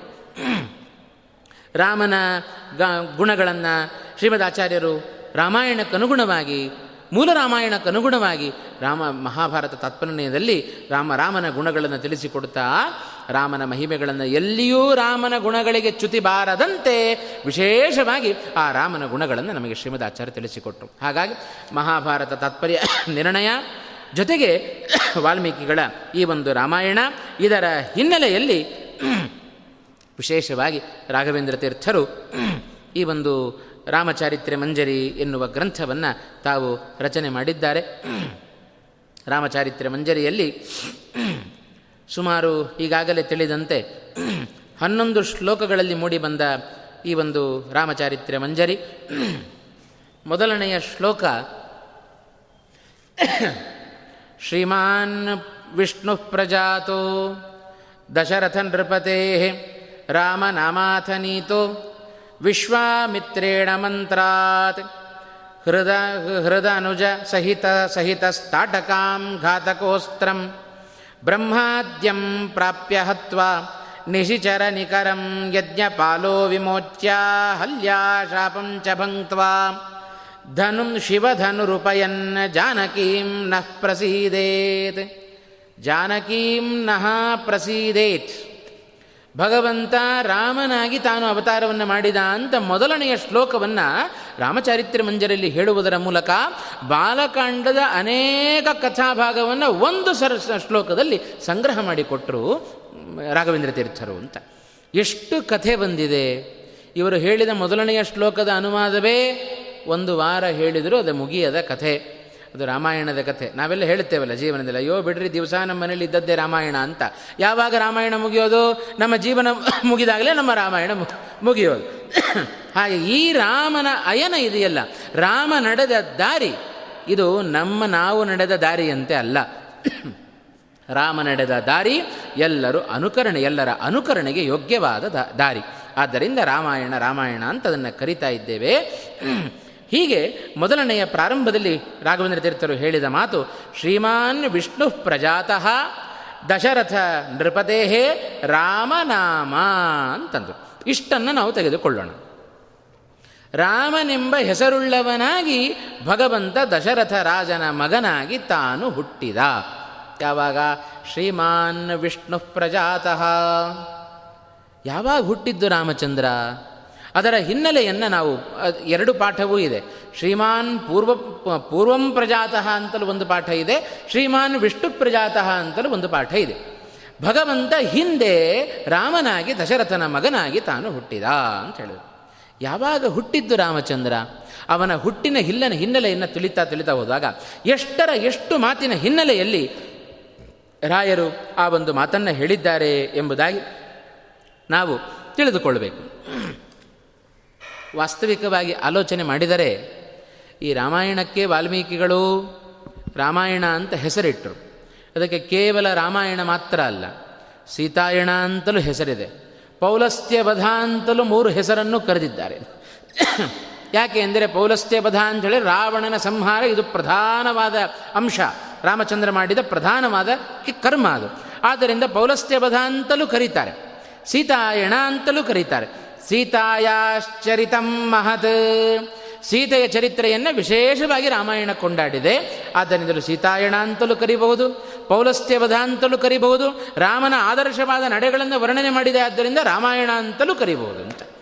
ಇಂಥ ರಾಮಾಯಣದಲ್ಲಿ ರಾಮನ ಜನ್ಮವನ್ನು ಬಹಳ ವಿಶೇಷವಾಗಿ ವಾಲ್ಮೀಕಿಗಳು ಕೊಂಡಾಡಿದ್ದಾರೆ. ಎಷ್ಟು ಕಥಾಭಾಗವನ್ನು ಶ್ಲೋಕದ ಪ್ರಾರಂಭದ ಮೊದಲನೆಯ ಪಾದದಲ್ಲಿ ರಾಯರು ಸಂಗ್ರಹ ಮಾಡಿದ್ದಾರೆ ಅಂತ ಇವತ್ತು ಮೊದಲನೇ ದಿವಸದ ಪ್ರವಚನದಲ್ಲಿ ಅಷ್ಟು ಭಾಗವನ್ನು ನಾವು ನೋಡೋದು ಅಂತಾದರೆ, ಯಾವಾಗ ರಾಮಚಂದ್ರ ತಾನು ಅವತಾರವನ್ನು ಮಾಡಿದ? ರಾಮಾಯಣ ಪ್ರಾರಂಭ ಆಯಿತು. ಪ್ರಾರಂಭದಲ್ಲಿ ವಾಲ್ಮೀಕಿಗಳು ನಾರದರ ಬಳಿಯಲ್ಲಿ ಕೇಳಿದರಂತೆ, ಲೋಕದಲ್ಲಿ ಒಬ್ಬ ವ್ಯಕ್ತಿಯ ಪರಿಚಯ ನನಗಾಗಬೇಕು ಅಂತ. ಯಾರವ ವ್ಯಕ್ತಿ, ಎಂಥ ವ್ಯಕ್ತಿಯ ಪರಿಚಯ ನನಗಾಗಬೇಕು? ವಾಲ್ಮೀಕಿಗಳ ಒಂದು ಮಾತು, ಕೋನ್ವಸ್ಮಿನ್ ಸಾಂಪ್ರತಂ ಲೋಕೆ ಗುಣವಾನ್ ಕಶ್ಚ ವೀರ್ಯವಾನ್ ಧರ್ಮದ್ಯಶ್ಚ ಘೃತಶ್ ಘೃತದ್ಯಶ್ಚ ಸತ್ಯವಾಕ್ಯೋ ದೃಢವ್ರತಃ ಚಾರಿತ್ರೇಣ ಚ ಕೋ ಯುಕ್ತಃ ಸರ್ವಭೂತೇಷು ಕೋ ಹಿತಃ ವಿದ್ವಾನ್ ಕಃ ಸಮರ್ಥಶ್ಚ ಕಶ್ಚೈಕ ಪ್ರಿಯದರ್ಶನಃ ಅಂತ ಒಂದಿಷ್ಟು ಗುಣಗಳ ದೊಡ್ಡ ಪಟ್ಟಿಯನ್ನು ವಾಲ್ಮೀಕಿಗಳು ನಾರದರ ಮುಂದೆ ಇಟ್ಟರು ಅಂತ. ಲೋಕದಲ್ಲಿ ಇಂಥ ವ್ಯಕ್ತಿ ಯಾರು ಸಿಗಲಿಕ್ಕೆ ಸಾಧ್ಯ? ಎಂಥ ವ್ಯಕ್ತಿ ಸಿಗಬೇಕಂತೆ ವಾಲ್ಮೀಕಿಗಳು? ಎಂಥ ವ್ಯಕ್ತಿಗಳನ್ನು ಅಪೇಕ್ಷೆ ಪಡ್ತಾ ಇದ್ದಾರೆ? ಗುಣವಾನ್ ಕಶ್ಚ ವೀರ್ಯವಾನ್, ಒಂದೂ ದೋಷವಿಲ್ಲದೆ ಇರುವ ಕೇವಲ ಗುಣಗಳನ್ನು ಮಾತ್ರ ಹೊಂದಿದ, ಯಾರಿಂದಲೂ ಸೋಲಿಸಲಿಕ್ಕೆ ಆಗದ ಪರಾಕ್ರಮವುಳ್ಳ, ಒಳ್ಳೆಯ ಧರ್ಮವನ್ನು ತಿಳಿದ, ಧರ್ಮಜ್ಞಶ್ಚ ಕೃತಜ್ಞಶ್ಚ, ಮಾಡಿದ ಉಪಕಾರವನ್ನು ಸ್ಮರಣೆ ಮಾಡಿಕೊಳ್ಳುವ, ನಿರಂತರವಾಗಿ ಧರ್ಮದಲ್ಲಿಯೇ ನಡೆಯುವ, ಸತ್ಯವಾಕ್ಯೋ ದೃಢವ್ರತಃ, ಸತ್ಯವಂತನಾದ, ದೃಢವ್ರತಃ ತಾನು ಆಚರಣೆ ಮಾಡುವ ನಡೆಯಲ್ಲಿ ದಾರ್ಢ್ಯವನ್ನು ಹೊಂದಿದ ವ್ಯಕ್ತಿ ಯಾರು ಜಗತ್ತಿನಲ್ಲಿ ಲೋಕದಲ್ಲಿ ಸಿಗಲಿಕ್ಕೆ ಸಾಧ್ಯ? ತುಂಬ ದೊಡ್ಡ ಪಟ್ಟಿ ಇದೆ ರಾಮಾಯಣದಲ್ಲಿ. ಅಷ್ಟು ವಿಸ್ತಾರವಾಗಿ ಹೇಳ್ತಾ ಹೋದರೆ ರಾಮನ ಗುಣಗಳು ಏನು ಅಂತ ಬಹಳ ಸ್ಪಷ್ಟವಾಗಿ ನಮಗೆ ಸಿಗತ್ತೆ. ಇಷ್ಟೆಲ್ಲ ವಿಸ್ತಾರವಾದ ವಾಲ್ಮೀಕಿಗಳಿಗೆ ವಾಲ್ಮೀಕಿಗಳ ಮಾತಿಗೆ ನಾರದರು ಒಂದು ಉತ್ತರವನ್ನು ಕೊಟ್ಟರಂತೆ. ನೀವು ಕೇಳಿದ ಇಷ್ಟು ಗುಣಗಳನ್ನು ಹೊಂದಿದ ವ್ಯಕ್ತಿಯನ್ನು, ಒಂದೊಂದು ಗುಣವನ್ನು ಒಬ್ಬೊಬ್ಬ ವ್ಯಕ್ತಿಯಲ್ಲಿ ಹುಡುಕೋದು ಕಟ್ಟ ಜಗತ್ತಿನಲ್ಲಿ. ಇನ್ನು ಎಲ್ಲ ಗುಣಗಳನ್ನು ಹೊಂದಿದ ಒಬ್ಬ ವ್ಯಕ್ತಿ ಲೋಕದಲ್ಲಿ ಬಹಳ ವಿರಳ, ಆದರೂ ಒಬ್ಬ ಸಿಗ್ತಾನೆ. ಅವ ಯಾರಪ್ಪ ಅಂದರೆ ಶ್ರೀರಾಮಚಂದ್ರ ಮಾತ್ರ ಅಂತ ನಾರದರು ಉತ್ತರ ಕೊಟ್ಟರು. ನೀವು ಬಯಸಿದ ಏನೇನು ಗುಣಗಳಿದ್ದಾವೆಯೋ ಎಲ್ಲ ಗುಣಗಳಿಗೂ ಆಶ್ರಯನಾದವ ಅವ ಶ್ರೀರಾಮಚಂದ್ರ, ಅವನ ಚರಿತ್ರೆಯನ್ನು ಹೇಳುತ್ತೇನೆ ಅಂತ ಏನು ತಾವು ಬ್ರಹ್ಮದೇವರಿಂದ ಉಪದೇಶವನ್ನು ಪಡೆದುಕೊಂಡಿದ್ದಾರೋ ಅದನ್ನು ಸಂಗ್ರಹ ಮಾಡಿ ಅದನ್ನು ವಾಲ್ಮೀಕಿಗಳಿಗೆ ಉಪದೇಶವನ್ನು ಕೊಟ್ಟಿದ್ದಾರೆ ಅಂತ. ಆ ನಾರದರಿಂದ ಉಪದಿಷ್ಟವಾದ ರಾಮಾಯಣವನ್ನೇ ತಾವು ಸಂಗ್ರಹ ಮಾಡಿ ರಾಮಾಯಣ ಅಂತ ಬರೆದದ್ದು ವಾಲ್ಮೀಕಿಗಳು. ಆ ರಾಮಾಯಣವನ್ನೇ ಇವತ್ತು ನಾವು ವಿಶೇ ವಿಶೇಷವಾಗಿ ಅವಲೋಕನವನ್ನು ಮಾಡ್ತಾ ಇದ್ದೇವೆ. ಆ ರಾಮಾಯಣದ ಸಾರ ಸಂಗ್ರಹವನ್ನು ರಾಘವೇಂದ್ರ ತೀರ್ಥರು ತಮ್ಮ ಗ್ರಂಥದಲ್ಲಿ ರಾಮಚಾರಿತ್ರ್ಯ ಮಂಜರಿ ಎಂಬ ಗ್ರಂಥದಲ್ಲಿ ತಿಳಿಸಿಕೊಟ್ಟಿದ್ದಾರೆ. ರಾಮಚಂದ್ರನ ಅವತಾರಕ್ಕೆ ಪ್ರಧಾನವಾದ ಕಾರಣ ರಾವಣ ಕುಂಭಕರ್ಣರ ಉಪಟಳ ಅಂತ ನಮಗೆಲ್ಲ ಗೊತ್ತೇ ಇದೆ. ರಾಮನಾಗಿ ಭಗವಂತ ಅವತಾರವನ್ನು ಮಾಡಿದ ಉದ್ದೇಶವೇ ಅವರಿಬ್ಬರನ್ನು ಸಂಹಾರ ಮಾಡಬೇಕು ಅಂತ. ಅವರಿಬ್ಬರ ಸಂಹಾರ ಸುಲಭವಾಗಿ ಆಗುತ್ತೋ? ಏನು ಉಪಟಳ ಕೊಟ್ಟರು ರಾವಣ ಕುಂಭರ ಕುಂಭಕರ್ಣರು? ಇಡೀ ದೇವಲೋಕವನ್ನೇ ಅಲ್ಲಾಡಿಸಿಬಿಟ್ಟ ರಾವಣ. ಅವನ ಹೆಸರೇ ರಾವಣ. ರಾವಣ ಶಬ್ದದ ಅರ್ಥ ಏನು? ರಾವಯತಿ ಇತಿ ರಾವಣ, ಇಡೀ ಲೋಕವನ್ನೇ ಅಳಿಸ್ತಾ ಇದ್ದ ಅವ ರಾವಣ ಅಂತ. ಆದ್ದರಿಂದ ಅವನಿಗೆ ರಾವಣ ರಾವಣ ಅನ್ನುವ ಹೆಸರು ಅದು ಸಾರ್ಥಕವಾಯಿತು. ಇಂಥ ರಾವಣ ದೇವತೆಗಳಿಗೂ ಸುಮ್ಮನೆ ಬಿಡಲಿಲ್ಲ. ಎಲ್ಲ ದೇವತೆಗಳು ಪ್ರಾರ್ಥನೆ ಮಾಡಿಕೊಳ್ಳಬೇಕಾಯ್ತು. ಅಷ್ಟು ಉದ್ದಟತನ, ಅಷ್ಟು ಶಕ್ತಿ ಹೇಗೆ ಬಂತು ರಾವಣ ಕುಂಭಕರ್ಣರಿಗೆ ಅಂದರೆ ಅದಕ್ಕೆ ಕಾರಣ ಬ್ರಹ್ಮದೇವರ ವರ. ಒಂದು ಭಗವಂತನನ್ನು ನಾವು ಹೇಗೆ ಸಾಕ್ಷಾತ್ಕಾರ ಪಡಿಸಿಕೊಳ್ಳಬೇಕು ಅಂತ ಹೇಳಿದರೆ ರಾವಣ ಕುಂಭಕರ್ಣ ವಿಭೀಷಣರ ದೃಷ್ಟಾಂತವನ್ನು ತೆಗೆದುಕೊಂಡರೆ ಭಗವಂತನ ಸಾಕ್ಷಾತ್ಕಾರ ಹೇಗೆ ನಮಗೆ ಸಿಕ್ಕೀತು ಅನ್ನೋದನ್ನು ಬಹಳ ಸೊಗಸಾಗಿ ನಾವು ಅರ್ಥ ಮಾಡಿಕೊಳ್ಬೋದು ಅಂತ. ಮೂವರು ತಪಸ್ಸನ್ನು ಆಚರಣೆ ಮಾಡ್ತಾ ಕೂತ್ರಂತೆ. ರಾವಣ ಕೈಕೆಸೆಯಲ್ಲಿ ವಿಶ್ರವಸ್ಸೆಂಬ ವ್ಯಕ್ತಿಯಿಂದ ಹುಟ್ಟಿದವರೇ ಈ ಮೂರು ಜನ ಅಂತ. ರಾವಣ, ಕುಂಭಕರ್ಣ ಮತ್ತು ವಿಭೀಷಣ ಅಂತ ಮೂವರು ಹುಟ್ಟಿಕೊಂಡಿದ್ದಾರೆ. ಮೂವರು ತಪಸ್ಸನ್ನು ಮಾಡ್ತಾ ಇದ್ದಾರೆ ಬ್ರಹ್ಮದೇವರನ್ನು ಕುರಿತು. ಬ್ರಹ್ಮದೇವರು ಇವರು ಅದರಲ್ಲಿಯೂ ರಾವಣನ ತಪಸ್ಸು ಉಗ್ರವಾದ ತಪಸ್ಸು, ಅಖಂಡವಾದ ತಪಸ್ಸನ್ನು ಅನೇಕ ವರ್ಷಗಳ ತನಕ ಮಾಡಿದ ರಾವಣ. ಅವನ ಉಗ್ರ ತಪಸ್ಸು, ತಾನು ರಾವಣ ಪ್ರತಿನಿತ್ಯ ತಪಸ್ಸನ್ನು ಆಚರಣೆ ಮಾಡಿ ತನ್ನ ಒಂದೊಂದು ತಲೆಯನ್ನು ಕತ್ತರಿಸಿ ಬ್ರಹ್ಮದೇವರಿಗೆ ಅರ್ಪಣೆ ಮಾಡ್ತಾ ಇದ್ದ. ಮತ್ತೆ ಆ ತಲೆ ಬಂದು ಕೂಡ್ತಾ ಇತ್ತು.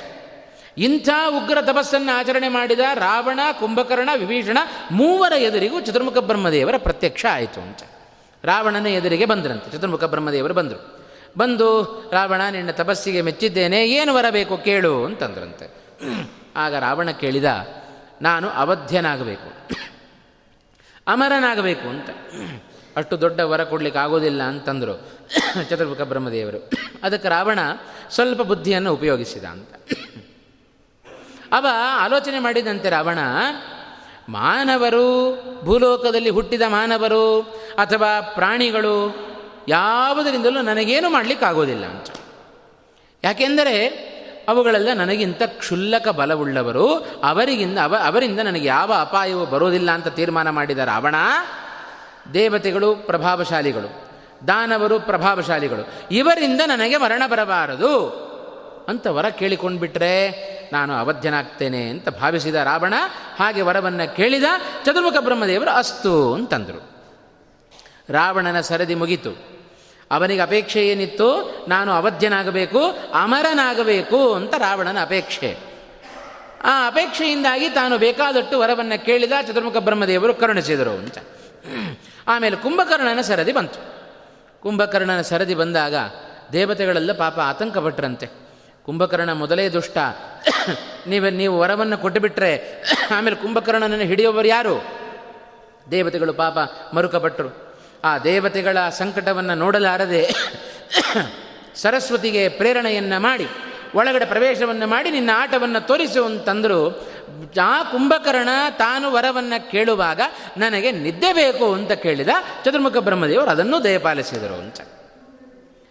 ಕುಂಭಕರ್ಣನ ತಪಸ್ಸೂ ಇದ್ದದ್ದು ನಾನು ಅಮರನಾಗಬೇಕು ಅಂತ. ರಾವಣನ ತಪಸ್ಸಿನ ಉದ್ದೇಶವೂ ಅದೇ. ವಿಭೀಷಣನ ಸರದಿ ಬಂತು. ವಿಭೀಷಣನ ಬಳಿಗೆ ಬಂದರು ಚತುರ್ಮುಖ ಬ್ರಹ್ಮದೇವರು. ನಿನಗೇನು ಬೇಕು ಅಂತ ಕೇಳಿದರು. ಆಗ ವಿಭೀಷಣನ ಬಳಿಗೆ ಬಂದಾಗ ವಿಭೀಷಣ ಕೇಳಿದ, ಏನೂ ಬೇಡ, ಭಗವಂತನ ಬಳಿಯಲ್ಲಿ ಅವಿಚ್ಛಿನ್ನವಾದ ಭಕ್ತಿಯನ್ನು ನನಗೆ ಮೂಡುವಂತೆ ಮಾಡು, ಸಾಕು ಅಂತಂದ ವಿಭೀಷಣ. ಏನು ಕೇಳ್ತಾರೋ ಅದನ್ನು ಕೊಡಬೇಕೋ ಬೇಡೋ ಬ್ರಹ್ಮದೇವರು.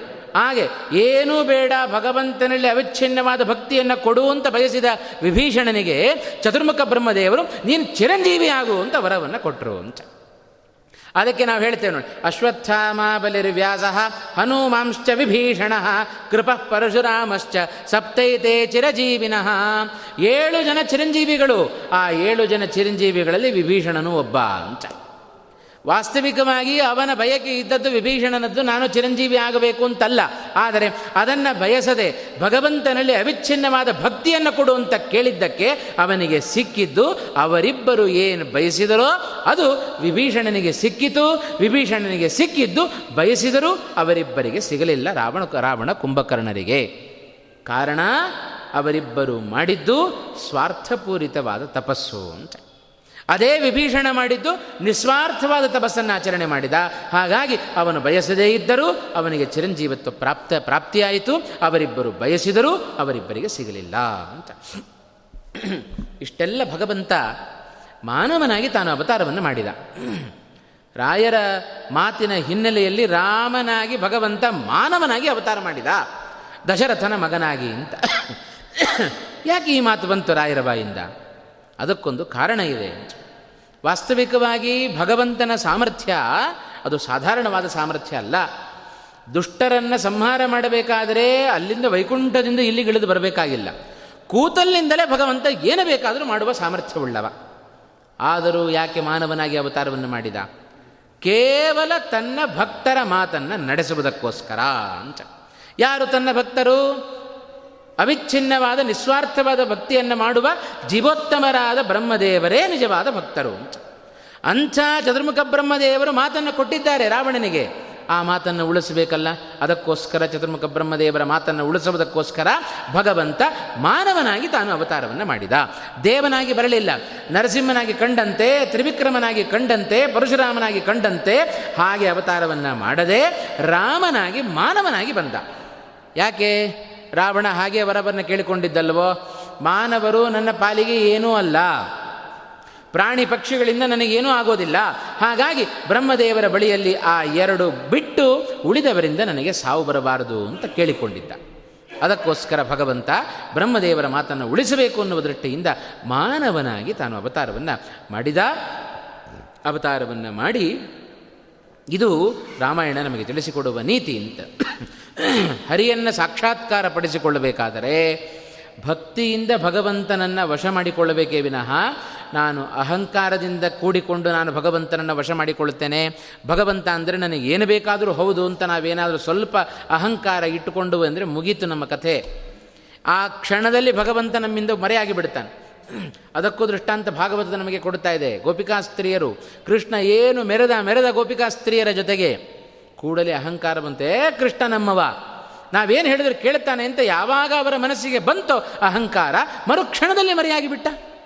ಆಮೇಲೆ ಎಷ್ಟು ಒದ್ದಾಡಬೇಕಾಯ್ತು ರೀ ಗೋಪಿಕಾಸ್ತ್ರೀಯರು ಮತ್ತೆ ಕೃಷ್ಣನ ದರ್ಶನ ಪಡಿಬೇಕಾದರೆ. ಆ ಗೋಪಿಗೀತೆಯನ್ನು ನೋಡಿದರೆ ಒಂದು ಜಡವಾದ ವಸ್ತು ಇಲ್ಲ, ಚೇತನ ವಸ್ತು ಇಲ್ಲ, ಎಲ್ಲಿ ಕೃಷ್ಣನ ವಿರಹವನ್ನು ನಮಗೆ ತಡ್ಕೊಳ್ಳಿಕ್ಕೆ ಆಗೋದಿಲ್ಲ ಅಂತ ಆ ಗೋಪಿಕಾಸ್ತ್ರೀಯರ ವಿರಹವನ್ನು ಎಷ್ಟು ಚೆನ್ನಾಗಿ ಭಾಗವತ ವರ್ಣನೆ ಮಾಡಿತು.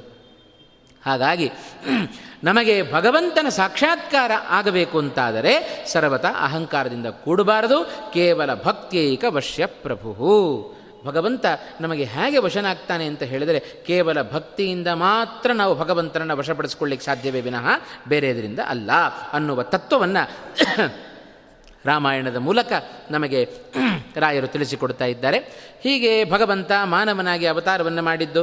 ದಶರಥ ನೃಪತೆ ಹೇ ಪುತ್ರ ನಾಮ ಪುತ್ರ. ದಶರಥನ ಮಗನಾಗಿ ರಾಮಚ ರಾಮನೆಂಬ ಹೆಸರಿನಿಂದ ಭಗವಂತ ತಾನು ಅವತಾರವನ್ನು ಮಾಡಿದ. ಸುಮ್ಮ ಸುಮ್ಮನೆ ಭಗವಂತನನ್ನು ಮಗನಾಗಿ ಪಡಿಲಿಕ್ಕೆ ಸಾಧ್ಯವೋ? ವಾಯುದೇವರನ್ನು ಮಕ್ಕಳನ್ನಾಗಿ ಪಡಿಲಿಕ್ಕೆ ಸಾಧ್ಯವೋ? ಅದಕ್ಕೆ ಸಾಧನೆ ತುಂಬ ಬೇಕು. ಜೀವನದಲ್ಲಿ ನಮಗೆ ಕೆಟ್ಟ ಮಕ್ಕಳು ಹುಟ್ಟಿದರೆ ಮಕ್ಕಳನ್ನು ದೂಷಣೆ ಮಾಡೋದಲ್ಲಂತೆ, ಅಂಥ ಮಕ್ಕಳನ್ನು ಪಡೆದ ತಂದೆ ತಾಯಿಗಳಲ್ಲಿಯೇ ದೋಷ ಉಂಟು ಅಂತ ಅರ್ಥ. ಹಿಂದೆಲ್ಲ ಅನೇಕ ದೃಷ್ಟಾಂತಗಳನ್ನು ನಾವು ನೋಡಿದ್ದೇವೆ ಪುರಾಣ ಇತಿಹಾಸಗಳಲ್ಲಿ. ಇದೇ ದೇವಹೂತಿ ಭಗವಂತನನ್ನ ಮಗನನ್ನಾಗಿ ಪಡೆದುಕೊಂಡಳು. ಸುಮ್ಮನೆ ಭಗವಂತ ಮಗ ಮಗನಾಗಿ ಹುಟ್ಟಿದನೋ, ಕಪಿಲನಾಮಕನಾಗಿ ದೇವಹೂತಿಯಲ್ಲಿ ಹುಟ್ಟಿದನೋ? ಸುಮ್ಮನೆ ಹುಟ್ಟಲಿಲ್ಲ. ಎಷ್ಟು ವಿಧವಾದ ತಪಸ್ಸನ್ನು ಆಚರಣೆ ಮಾಡಿದ್ಲು ದೇವಹೂತಿ. ಹಾಗೆ ತಪಸ್ಸನ್ನು ಆಚರಣೆ ಮಾಡಿದರೆ ಮಾತ್ರ, ನಿರ್ವ್ಯಾಜವಾದ ಭಕ್ತಿ ಇದ್ದರೆ ಮಾತ್ರ ಭಗವಂತ ಮಗನಾಗಿ ಹುಟ್ಟಲಿಕ್ಕೆ ಸಾಧ್ಯ. ಎಲ್ಲರೂ ಭಗವಂತನ ಬಳಿಯಲ್ಲಿ ಕೇಳಿಕೊಂಡ್ರು, ಭಗವಂತ ನಿನ್ನಂಥ ಮಗ ಹುಟ್ಟಲಿ ಅಂತ. ನಿನ್ನಂಥ ಮಗ ಹುಟ್ಟಲಿ ಅಂತ ಕೇಳಿಕೊಂಡ್ರೆ ಭಗವಂತ ಹೇಳಿದ, ನನ್ನಂಥ ಮಗ ಹುಟ್ಟಲಿ ಅಂತ ಕೇಳಿದರೆ ಮತ್ತೊಬ್ಬನನ್ನು ಸೃಷ್ಟಿ ಮಾಡಲಿಕ್ಕೆ ಸಾಧ್ಯ ಇಲ್ಲ. ನನ್ನಂಥ ಮಗ ಜಗತ್ತಿನಲ್ಲಿ ಹುಟ್ಟಬೇಕು ಅಂದರೆ ನಾನೇ ಹುಟ್ಟಬೇಕು, ನಾನೇ ನಿಮಗೆ ಮಗನಾಗಿ ಬರ್ತೇನೆ ಅಂತಂದ. ಯಾಕೆ ಅಂದರೆ ಭಗವಂತನಂಥ ಮಗ ಜಗತ್ತಿನಲ್ಲಿ ಹುಟ್ಟಲಿಕ್ಕೆ ಅವನು ಬಿಡೋದಿಲ್ಲ ಅಂತೇಳಿ. ಇದೇನು ಸ್ವಾರ್ಥಿ ಅಂತ ನಮಗೆ ಅನ್ನಿಸ್ಬೋದು. ಯಾಕೆ ಭಗವಂತನಂಥ ಮಗ ಮತ್ತೊಬ್ಬ ಮತ್ತೊಬ್ಬ ಹುಟ್ಟಲಿಕ್ಕೆ ಸಾಧ್ಯ ಇಲ್ಲ ಜಗತ್ತಿನಲ್ಲಿ ಅಂದರೆ, ಭಗವಂತನ ಗುಣ ಎಂಥದ್ದು? ಭಗವಂತ ಸ್ವತಂತ್ರ. ಭಗವಂತನಂಥ ಮತ್ತೊಬ್ಬ ಹುಟ್ಟು ಮಗ ಹುಟ್ಟಬೇಕು ಅಂದರೆ ಸ್ವತಂತ್ರನಾದ ವ್ಯಕ್ತಿ ಜಗತ್ತಿನಲ್ಲಿ ಮತ್ತೊಬ್ಬ ಬರಬೇಕು ಅಂತ ಅರ್ಥ. ಭಗವಂತ ಹೇಳುತ್ತಾನೆ, ಸ್ವತಂತ್ರನಾದ ವ್ಯಕ್ತಿ ಜಗತ್ತಿನಲ್ಲಿ ಒಬ್ಬನೇ ಇರಬೇಕೇ ವಿನಃ ಇಬ್ಬಿಬ್ಬರು ಇರಬಾರದು ಅಂತ. ಯಾಕೆ ಅಂದರೆ ಸ್ವತಂತ್ರರಾದ ಪ್ರಧಾನರಾದ ವ್ಯಕ್ತಿಗಳು ಇಬ್ಬಿಬ್ಬರು ಇದ್ದರು ಅಂದರೆ ಎಲ್ಲ ಅವ್ಯವಸ್ಥೆ ಆಗುತ್ತಂತೆ. ಇವತ್ತು ನಮ್ಮ ಮನೆಗೆ ಏನೋ ಕಾರ್ಯಕ್ರಮ ಇದೆ, ಅಡಿಗೆಯವರನ್ನು ಕರೆದಿದ್ದೇವೆ. ಆ ಅಡಿಗೆಯವರಲ್ಲಿ ಪ್ರಧಾನವಾದ ಅಡಿಗೆಯವ ಒಬ್ಬ ಇರಬೇಕು. ಇಬ್ಬಿಬ್ಬರು ಪ್ರಧಾನ ಅಡಿಗೆಯವರು ಬಂದರು ಅಂತಾದರೆ ಒಬ್ಬ ಬಂದ, ಅವ ಸಾರಿಗೆ ನಾನು ಪ್ರಧಾನ ಅಡಿಗೆಯವ ಅಂತೇಳಿ ಸಾರಿಗೆ ಅವ ಉಪ್ಪು ಹಾಕಿದ ಅಂತ. ಮತ್ತೊಬ್ಬ ನೋಡ್ತಾ ಇದ್ದಾನೆ ಪ್ರಧಾನ ಅಡಿಗೆಯವ, ಏ ನಾನು ಪ್ರಧಾನ ಅಡಿಗೆಯವನು ಅಂತೇಳಿ ಅವ ಬಂದ, ಅವನು ಉಪ್ಪು ಹಾಕಿದ ಅಂತ. ಏನಾಯಿತು ಅದರ ಪರಿಣಾಮ? ಇಬ್ಬರು ಪ್ರಧಾನ ಅಡಿಗೆಯವರು ಬಂದದ್ದರ ಆ ಪರಿಣಾಮ ಏನಂದರೆ ಸಾರು ಉಪ್ಪಾಯಿತು ಅಂತ. ಹಾಗೆ ಜಗತ್ತಿನಲ್ಲಿ ಭಗವಂತನಂಥ ಒಬ್ಬ ವ್ಯಕ್ತಿ, ಸ್ವತಂತ್ರನಾದ ವ್ಯಕ್ತಿ ಈಗಾಗಲೇ ಭಗವಂತ ಇದ್ದಾನೆ. ಮತ್ತೊಬ್ಬ ಸ್ವತಂತ್ರನಾದ ವ್ಯಕ್ತಿ ನಿನ್ನಂಥ ಮಗ ಹುಟ್ಟಲಿ ಅಂತ ಹೇಳಿದರೆ ಇಬ್ಬರು ಸ್ವತಂತ್ರರು ಬಂದ ಹಾಗಾಯಿತು. ಇಬ್ಬರು ಸ್ವತಂತ್ರರು ಬಂದರೆ ಲೋಕ ಸರಿಯಾಗಿ ನಡೆಯೋದಿಲ್ಲಪ್ಪ, ವ್ಯವಸ್ಥೆ ಎಲ್ಲ ಹದಗೆಡುತ್ತೆ. ಹಾಗಾಗಿ ನನ್ನಂಥ ವ್ಯಕ್ತಿ ಬರಬೇಕು ಅಂದರೆ ನಾನೇ ಬರಬೇಕು ಅಂತ ಹೇಳಿ ಅವನೇ ಅವರಿಗೆ ಮಕ್ಕಳ ಮಗನಾಗಿ ತಾನು ಹುಟ್ಟಿ ಬಂದ ಅಂತ ಪುರಾಣಗಳು ಉಲ್ಲೇಖ ಮಾಡ್ತಾ ಇದ್ದಾವೆ. ಹಾಗೆ ಎಲ್ಲ ವಿಧವಾದ ದುಷ್ಟರ ಸಂಹಾರ ಆಗಬೇಕು ಅಂತಾದರೆ ಬ ದಶರಥನಿಗೆ ಮಗನಾಗಿ ರಾಮಚಂದ್ರ ತಾನು ಹುಟ್ಟಿ ಬಂದ, ಮಾನವನಾಗಿ ತಾನು ಹುಟ್ಟಿ ಬಂದ ಅಂತ. ಸುಮ್ಮನೆ ಹುಟ್ಟಿ ಬರಲಿಲ್ಲ ದಶರಥನಿಗೆ, ಬೇಕಾದಷ್ಟು ತಪಸ್ಸನ್ನು ಮಾಡಿದ. ಇದೇ ದಶರಥ ಮುಂದೆ ಹೇಳಿಕೊಳ್ಳುತ್ತಾನೆ, ವಿಶ್ವಾಮಿತ್ರರ ಬಳಿಯಲ್ಲಿ ಹೇಳಿಕೊಳ್ಳುವ ಒಂದು ಮಾತು ರಾಮಾಯಣದ ಮೂಲಕವೇ ರಾಯರ ಮಾತಿನ ಮೂಲಕವೇ ಅದನ್ನು ನೋಡಿದರೆ ಬಹಳ ಸೊಗಸು. ಹಾಗಾಗಿ ದಶರಥನ ಮಗನಾಗಿ ತಾನು ಹುಟ್ಟಿ ಬರಬೇಕಾದರೆ ಬೇಕಾದಷ್ಟು ಅಶ್ವಮೇಧ ಯಾಗ ಮಾಡಿದ. ಅಶ್ವಮೇಧ ಯಾಗ ಮಾಡುವ ಸಂದರ್ಭದಲ್ಲಿ ಅವ ದೊಡ್ಡ ತ್ಯಾಗವನ್ನೇ ಮಾಡಿದ ಅಂತ.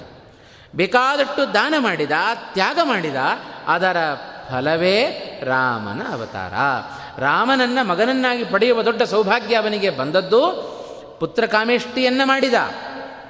ವಿಭಾಂಡಕ ಋಷಿಗಳ ಮಗಳ ಮಕ್ಕಳಾದ ಋಷಶೃಂಗರನ್ನು ಕರೆಸಿ ಸುಮಂತ್ರನ ಮಾತಿನಂತೆ ಆ ಪುತ್ರಕಾಮೇಷ್ಟಿಯನ್ನು ಮಾಡಿ ಆ ಯಾಗದ ಮೂಲಕ ಪಡೆದುಕೊಂಡ ಮಗ ಅವನೇ ಶ್ರೀರಾಮಚಂದ್ರ ಅಂತ. ದಶರಥನ ಮಗನಾಗಿ ರಾ ಮಾನವನಾಗಿ ತಾನು ಹುಟ್ಟಿದ ಅಂತ. ಭಗವಂತ ಮಾನವನಾಗಿ ತಾನು ಅವತಾರವನ್ನು ಮಾಡಿದ್ದು. ನಮಗೆಲ್ಲ ಪ್ರಶ್ನೆ ಬರುತ್ತೆ, ಮಾನವನಾಗಿ ಯಾಕೆ ಹುಟ್ಟಬೇಕಾಗಿತ್ತು? ಹಾಗೆ ದೇವನಾಗಿಯೇ ಬಂದು ದೇವತೆಗಳ ಪ್ರಾರ್ಥನೆಯನ್ನು ನಡೆಸಿಕೊಡಬಹುದಾಗಿತ್ತಲ್ಲ. ದೇವತೆಗಳ ಪ್ರಾರ್ಥನೆ ಏನಿತ್ತು? ನಮಗೆ ರಾವಣ ಕುಂಭಕರ್ಣರ ಉಪಟಳ ತಪ್ಪಬೇಕು ಅಂತ.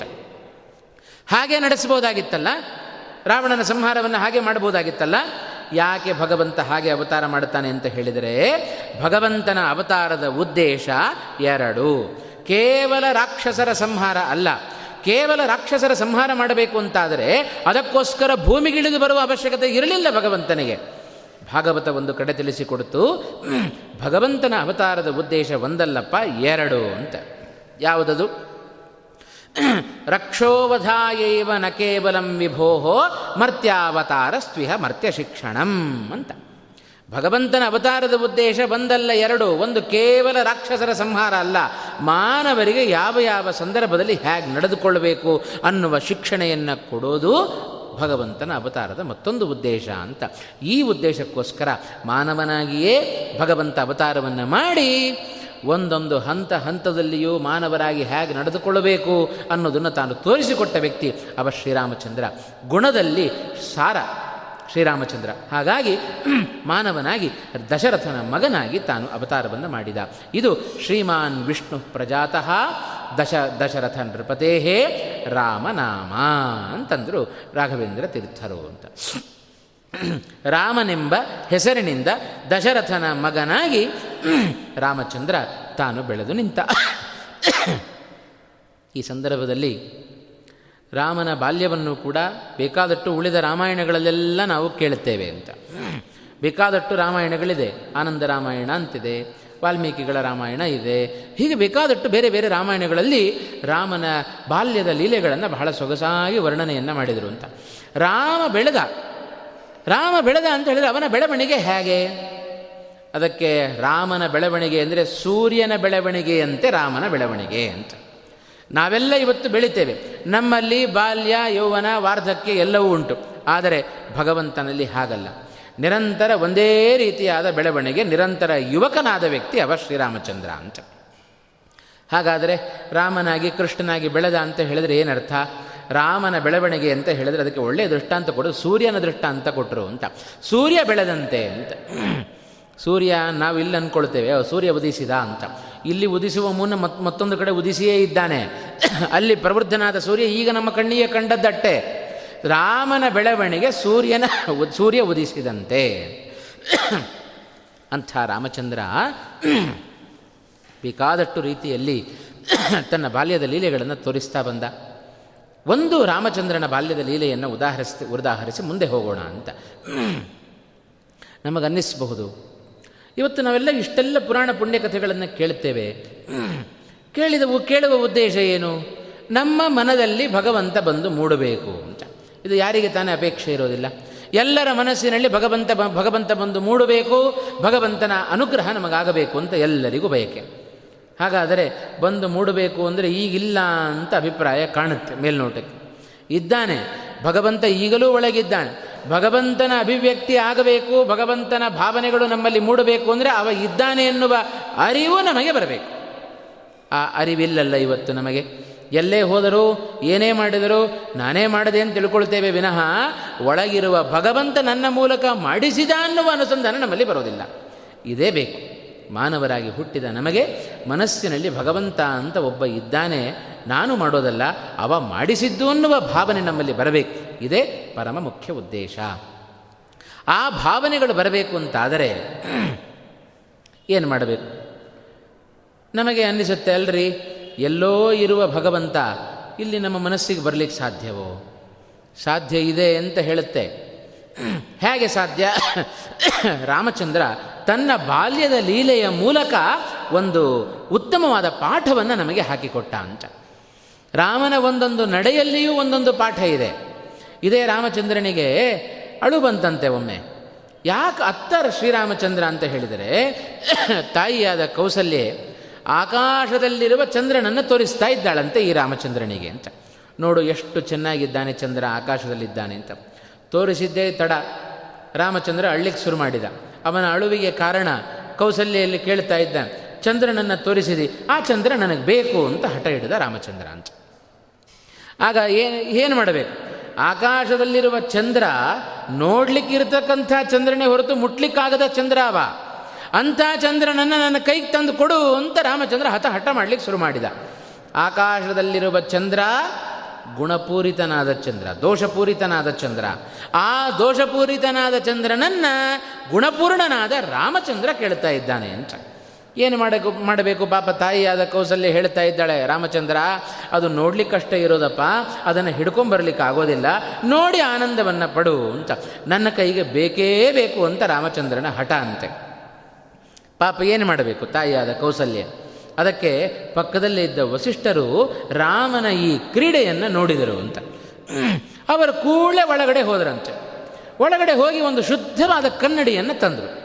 ಕನ್ನಡಿಯನ್ನು ತಂದರು ರಾಮನ ಕೈಗೆ ಇಟ್ಟರು ಅಂತ. ರಾಮನ ಕೈಗಿಟ್ಟು, ರಾಮ ನೋಡು, ಈ ಚಂದ್ರ ನಿನ್ನ ಕೈಗೆ ಬಂದ ಅಂತ ತೋರಿಸಿದ್ದಾರೆ. ನೋಡು, ಆಕಾಶದಲ್ಲಿ ನೋಡ್ತಾ ಇದೆಯಲ್ಲ ಚಂದ್ರ, ನಿನ್ನ ಕೈ ನೋಡು, ಅದೇ ಚಂದ್ರ ನಿನ್ನ ಕೈಯಲ್ಲಿ ಬಂದ ಅಂತ. ಆಗ ರಾಮ ಅಳುವು ನಿಲ್ಲಿಸಿದ, ತಟಸ್ಥನಾದ ಅಂತ ವರ್ಣನೆಯನ್ನು ಮಾಡ್ತಾರೆ ಕವಿಗಳು ಅಂತ. ಇದರಿಂದ ಸಣ್ಣ ಬಾಲಕರು ಹಾಗೆ ಅಲ್ವ, ನಾವು ಏನು ಬೇಕಾದರೂ ಸಣ್ಣ ಸಣ್ಣ ಮಕ್ಕಳಿಗೆ ಏಮಾರಿಸ್ಬೋದು ಅಂತ. ಏನೇನೋ ವಸ್ತುಗಳನ್ನು ತೋರಿಸಿ ನಿಜವಾದ ವಸ್ತು ಅಂತ ಹೇಳಿ ನಾವು ಸಮಾಧಾನ ಪಡಿಸೋದು ಉಂಟಲ್ವ. ಹಾಗೆ ಇವರು ವಸಿಷ್ಠರು ಕೂಡ, ಕುಲಪುರೋಹಿತರು, ಗುರುಗಳು ರಾಮನ ಕೈಗೆ ಶುದ್ಧವಾದ ಕನ್ನಡಿಯನ್ನು ಇಟ್ಟು, ನೋಡು ದೂರದಲ್ಲಿರುವ ಚಂದ್ರ ನಿನ್ನ ಕೈಗೆ ಬಂದಿದ್ದಾನೆ ಅಂತ ಹೇಳಿದರು. ಕನ್ನಡಿಯಲ್ಲಿ ಕಾಣುವ ಚಂದ್ರ ಅದು ಚಂದ್ರ ಅಲ್ಲ ಅಂತ ತಿಳಿಯದಷ್ಟು ಮೂಢನೋ ರಾಮಚಂದ್ರ. ಸರ್ವಜ್ಞನಾದ ವ್ಯಕ್ತಿ ತಾನು ಅಳುವ ನಟನೆಯನ್ನು ಮಾಡಿ ಕೈಗೆ ಕನ್ನಡಿಯಲ್ಲಿ ಬಂದಾಗ ಚಂದ್ರ ಸುಮ್ಮನಾದ ಅಂದರೆ ಏನರ್ಥ? ಆ ರಾಮನ ನಡೆಯಲ್ಲಿಯೂ ಒಂದು ಅಧ್ಯಾತ್ಮ ಇದೆ ಅಂತ ಏನು ಕಲಿಸಿಕೊಟ್ಟ, ತನ್ನ ನಡೆಯ ಮೂಲಕ ರಾಮಚಂದ್ರ ಲೋಕಕ್ಕೆ ತೋರಿಸಿಕೊಟ್ಟ ನೀತಿ ಏನಪ್ಪ ಅಂದರೆ, ನಮಗೆಲ್ಲ ಒಂದು ಭಾವನೆ ಇದೆಯಲ್ಲ, ಭಗವಂತ ಎಲ್ಲೋ ಇದ್ದಾನ್ರೆ ವೈಕುಂಠದಲ್ಲಿ, ವೈಕುಂಠ ಎಲ್ಲಿದೆ, ನಾವೆಲ್ಲಿದ್ದೇವೆ, ಈ ನನ್ನ ಮನದೊಳಗೆ ಭಗವಂತ ಹೇಗೆ ಬರಲಿಕ್ಕೆ ಸಾಧ್ಯ, ಈ ಒಂದು ಸಂಶಯ ನಮಗಿದೆ. ಹಾಗಾಗಿ ನಮ್ಮ ಈ ಹೃದಯದಲ್ಲಿ ಭಗವಂತ ತುಂಬ ದೂರದಲ್ಲಿರುವ ಭಗವಂತ ಬರಲಿಕ್ಕೆ ಸಾಧ್ಯ ಇಲ್ಲ ಅಂತ ಮಾಡಬಾರ್ದನ್ನೆಲ್ಲ ಮಾಡಲಿಕ್ಕೆ ಶುರು ಮಾಡಿದ್ದೇವೆ. ಅದಕ್ಕೆ ರಾಮಚಂದ್ರ ಉತ್ತಮವಾದ ಪಾಠ ಹಾಕಿ ಹೇಳಿಕೊಟ್ಟ ನಮಗೆ. ಎಲ್ಲೋ ಆಕಾಶದಲ್ಲಿರುವ ಚಂದ್ರ ನನ್ನ ಕೈಗೆ ಬಂದೋ ಇಲ್ವೋ, ಹಾಗೆ ದೂರದಲ್ಲಿರುವ ಚಂದ್ರ ರಾಮಚಂದ್ರ ನಿಮ್ಮ ಮನದೊಳಗೆ ಬರ್ತಾನೆ. ಯಾವಾಗ ಅಂದರೆ, ಯಾವಾಗ ಬಂದ ರಾಮಚಂದ್ರನ ಕೈಗೆ ಆಕಾಶದಲ್ಲಿರುವ ಚಂದ್ರ ಶುದ್ಧವಾದ ಕನ್ನಡಿಯಲ್ಲಿ ಚಂದ್ರನ ಪ್ರತಿಬಿಂಬ ಬಿತ್ತು ಅಂತ. ಹೇಗೆ ರಾಮಚಂದ್ರ ಆ ಚಂದ್ರನನ್ನು ನೋಡಿ ಸುಮ್ಮನಾದನೋ, ದೂರದಲ್ಲಿರುವ ಚಂದ್ರ ಶುದ್ಧವಾದ ಕನ್ನಡಿಯಲ್ಲಿ ಬಿತ್ತೋ, ಅದರಂತೆ ಈ ಹೃದಯದಲ್ಲಿಯೂ ಕೂಡ ರಾಮಚಂದ್ರ ಬಂದು ನೆಲೆಸಬೇಕು ಅಂತಾದರೆ, ಈ ಹೃದಯವೆಂಬ ಕನ್ನಡಿ ಅದು ಶುದ್ಧವಾಗಿದ್ದರೆ, ಎಲ್ಲೋ ಇರುವ ಭಗವಂತ ಇಲ್ಲಿ ಹೇಗೆ ಬರ್ತಾನೆ ಅಂದರೆ ಇಲ್ಲಿ ಹೇಗೆ ಬಲ್ಲ, ಇಲ್ಲೇ ಇದ್ದಾನೆ, ಇರುವವ ನಮಗೆ ಪ್ರಕಟನಾಗ್ತಾನೆ. ಇದನ್ನು ಅರ್ಥೈಸಿಕೊಳ್ಳಬೇಕು. ಇದು ರಾಮನ ನಡೆ ಹೇಗೆ ನಮಗೆ ಜೀವನದಲ್ಲಿ ಪಾಠ ಕಲಿಸುತ್ತೆ. ಹಾಗಾಗಿ ನಾವೇನು ಕಲಿಬೇಕು? ಹಾಗಾಗಿ ಭಗವಂತ ಇದ್ದಾನೆ ಎನ್ನುವ ಭಾವನೆ ನಮ್ಮ ಹೃದಯದೊಳಗೆ ಬರಬೇಕು ಅಂತಾದರೆ ನಮ್ಮ ಹೃದಯ ನಿರ್ಮಲವಾಗಿರಬೇಕು. ಅದನ್ನೇ ಕೃಷ್ಣಾಮೃತ ಮಹಾರಣಭದಲ್ಲಿ ಶ್ರೀಮದ್ ಆಚಾರ್ಯರು ಒಂದು ಮಾತನ್ನು ಹೇಳ್ತಾರೆ, ಸದಾ ನೀವು ಭಗವಂತನನ್ನು ಸ್ಮರಣೆ ಮಾಡಿರಿ. ಸ್ಮರಣೆ ಮಾಡುವಾಗ ಹೇಗಿರಬೇಕು ನಮ್ಮ ಅಂತಃಕರಣ? ಯೇ ಸ್ಮರಂತಿ ಸದಾ ವಿಷ್ಣುಂ ವಿಶುದ್ಧೇನ ಅಂತರಾತ್ಮನ ಅಂತಂದರು. ತೇ ಪ್ರಯಾಂತಿ ಭವಂ ತ್ಯಕ್ತ್ವ ವಿಷ್ಣುಲೋಕಂ ಅನಾಮಯಂ ಅಂತಂದರು. ಇದು ಶ್ರೀಮದ್ ಆಚಾರ್ಯರ ಮಾತು. ಯಾರು ನಿರಂತರವಾದ ಭಗವಂತನ ಸ್ಮರಣೆಯನ್ನು ಮಾಡಿಕೊಳ್ತಾ ಇರ್ತಾರೆಯೋ, ಹೇಗೆ ಮಾಡಬೇಕು? ವಿಶುದ್ಧೇನ ಅಂತರಾತ್ಮನ. ಅಂತರಾತ್ಮ ಅಂದರೆ ಮನಸ್ಸು. ಆ ಮನಸ್ಸಿನಿಂದ ನೀವು ಭಗವಂತನನ್ನು ಸ್ಮರಣೆ ಮಾಡಿಕೊಳ್ಳ್ರಿ. ಯಾವಾಗ ಮಾಡಬೇಕು? ಸದಾ. ಒಂದು ಪದವನ್ನು ಹಾಕಿದರು ಶ್ರೀಮದ್ ಆಚಾರ್ಯರು, ಯಾವಾಗಲೂ ಬೆಳಗ್ಗೆ ಒಂದು ತಾಸು ಭಗವಂತನ ಸ್ಮರಣೆಯನ್ನು ಮಾಡಿ. ದೇವರ ಪೆಟ್ಟಿಗೆಯನ್ನು ಕಟ್ಟಿಟ್ಟರೆ ಮತ್ತೆ ನಾಳೆ ಬೆಳಗ್ಗೆ ಬಿಚ್ಚುವವರೆಗೂ ನಮಗೂ ದೇವರಿಗೂ ಸಂಬಂಧ ಇಲ್ಲದಂತೆ ನಾವಿರ್ತೇವೆ ಅಂತ. ಅದು ನಿಜವಾದ ಜೀವನ ಅಲ್ಲ ಅದು. ಹಾಗೆ ಭಗವಂತನ ಅನುಗ್ರಹ ಆಗೋದಿಲ್ಲಂತೆ. ನಿಜವಾಗಲೂ ಭಗವಂತನ ಅನುಗ್ರಹ ಆಗಬೇಕು ಅಂದರೆ ಭಗವಂತನ ಸ್ಮರಣೆ ಒಂದು ಬಾರಿ ಸಾಲದಪ್ಪ. ಸದಾ ವಿಷ್ಣುಂ ಯೇ ಸ್ಮರಂತಿ, ಯಾರು ನಿರಂತರವಾಗಿ ಭಗವಂತನ ಸ್ಮರಣೆಯನ್ನು ಮಾಡಿಕೊಳ್ಳುತ್ತಾರೆಯೋ, ತೇ ಭವಂ ತ್ಯಕ್ತ್ವಾ ವಿಷ್ಣುಲೋಕಂ ಅನಾಮಯಂ ಪ್ರಯಾಂತಿ, ಅವರು ಸಂಸಾರ ಸಾಗರವನ್ನು ದಾಟಿ ಅನಾಮಯವಾದ, ನಿರ್ದುಃಖವಾದ, ದೋಷರಹಿತವಾದ, ಯಾವುದೇ ರೋಗ ಇಲ್ಲದೆ ಇರತಕ್ಕಂಥ ವೈಕುಂಠಕ್ಕೆ ಅವರು ಹೋಗ್ತಾರೆ ಅಂತ. ಇವತ್ತು ನಾವೆಲ್ಲ ಜೀವನದಲ್ಲಿ ಹೇಳ್ತೇವೆ, ವೈಕುಂಠ ಯಾತ್ರೆ ಮಾಡಿದರು ಮಾಡಿದರು ಅಂತ.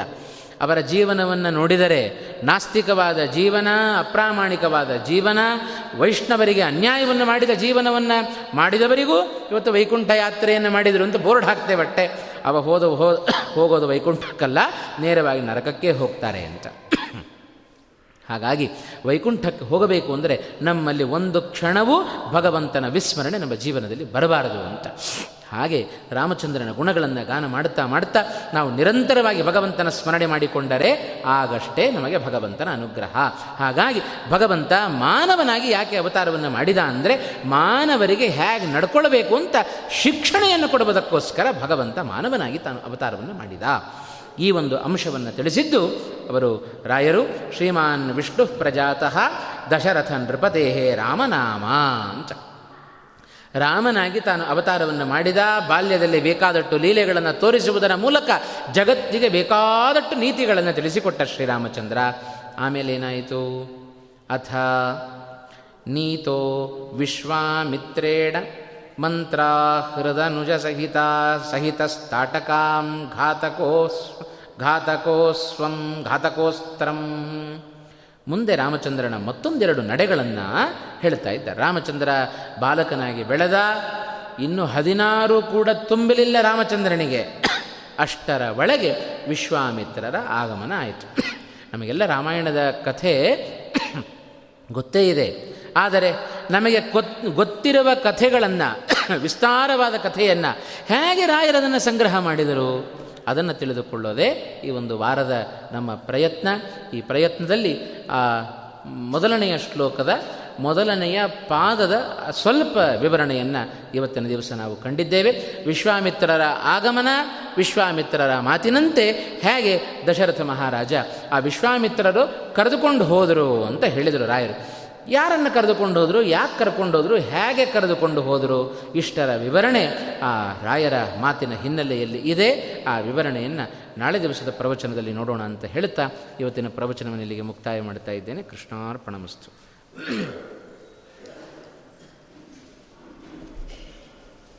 ಶ್ರೀ ಹರಿ ನಾರಾಯಣ.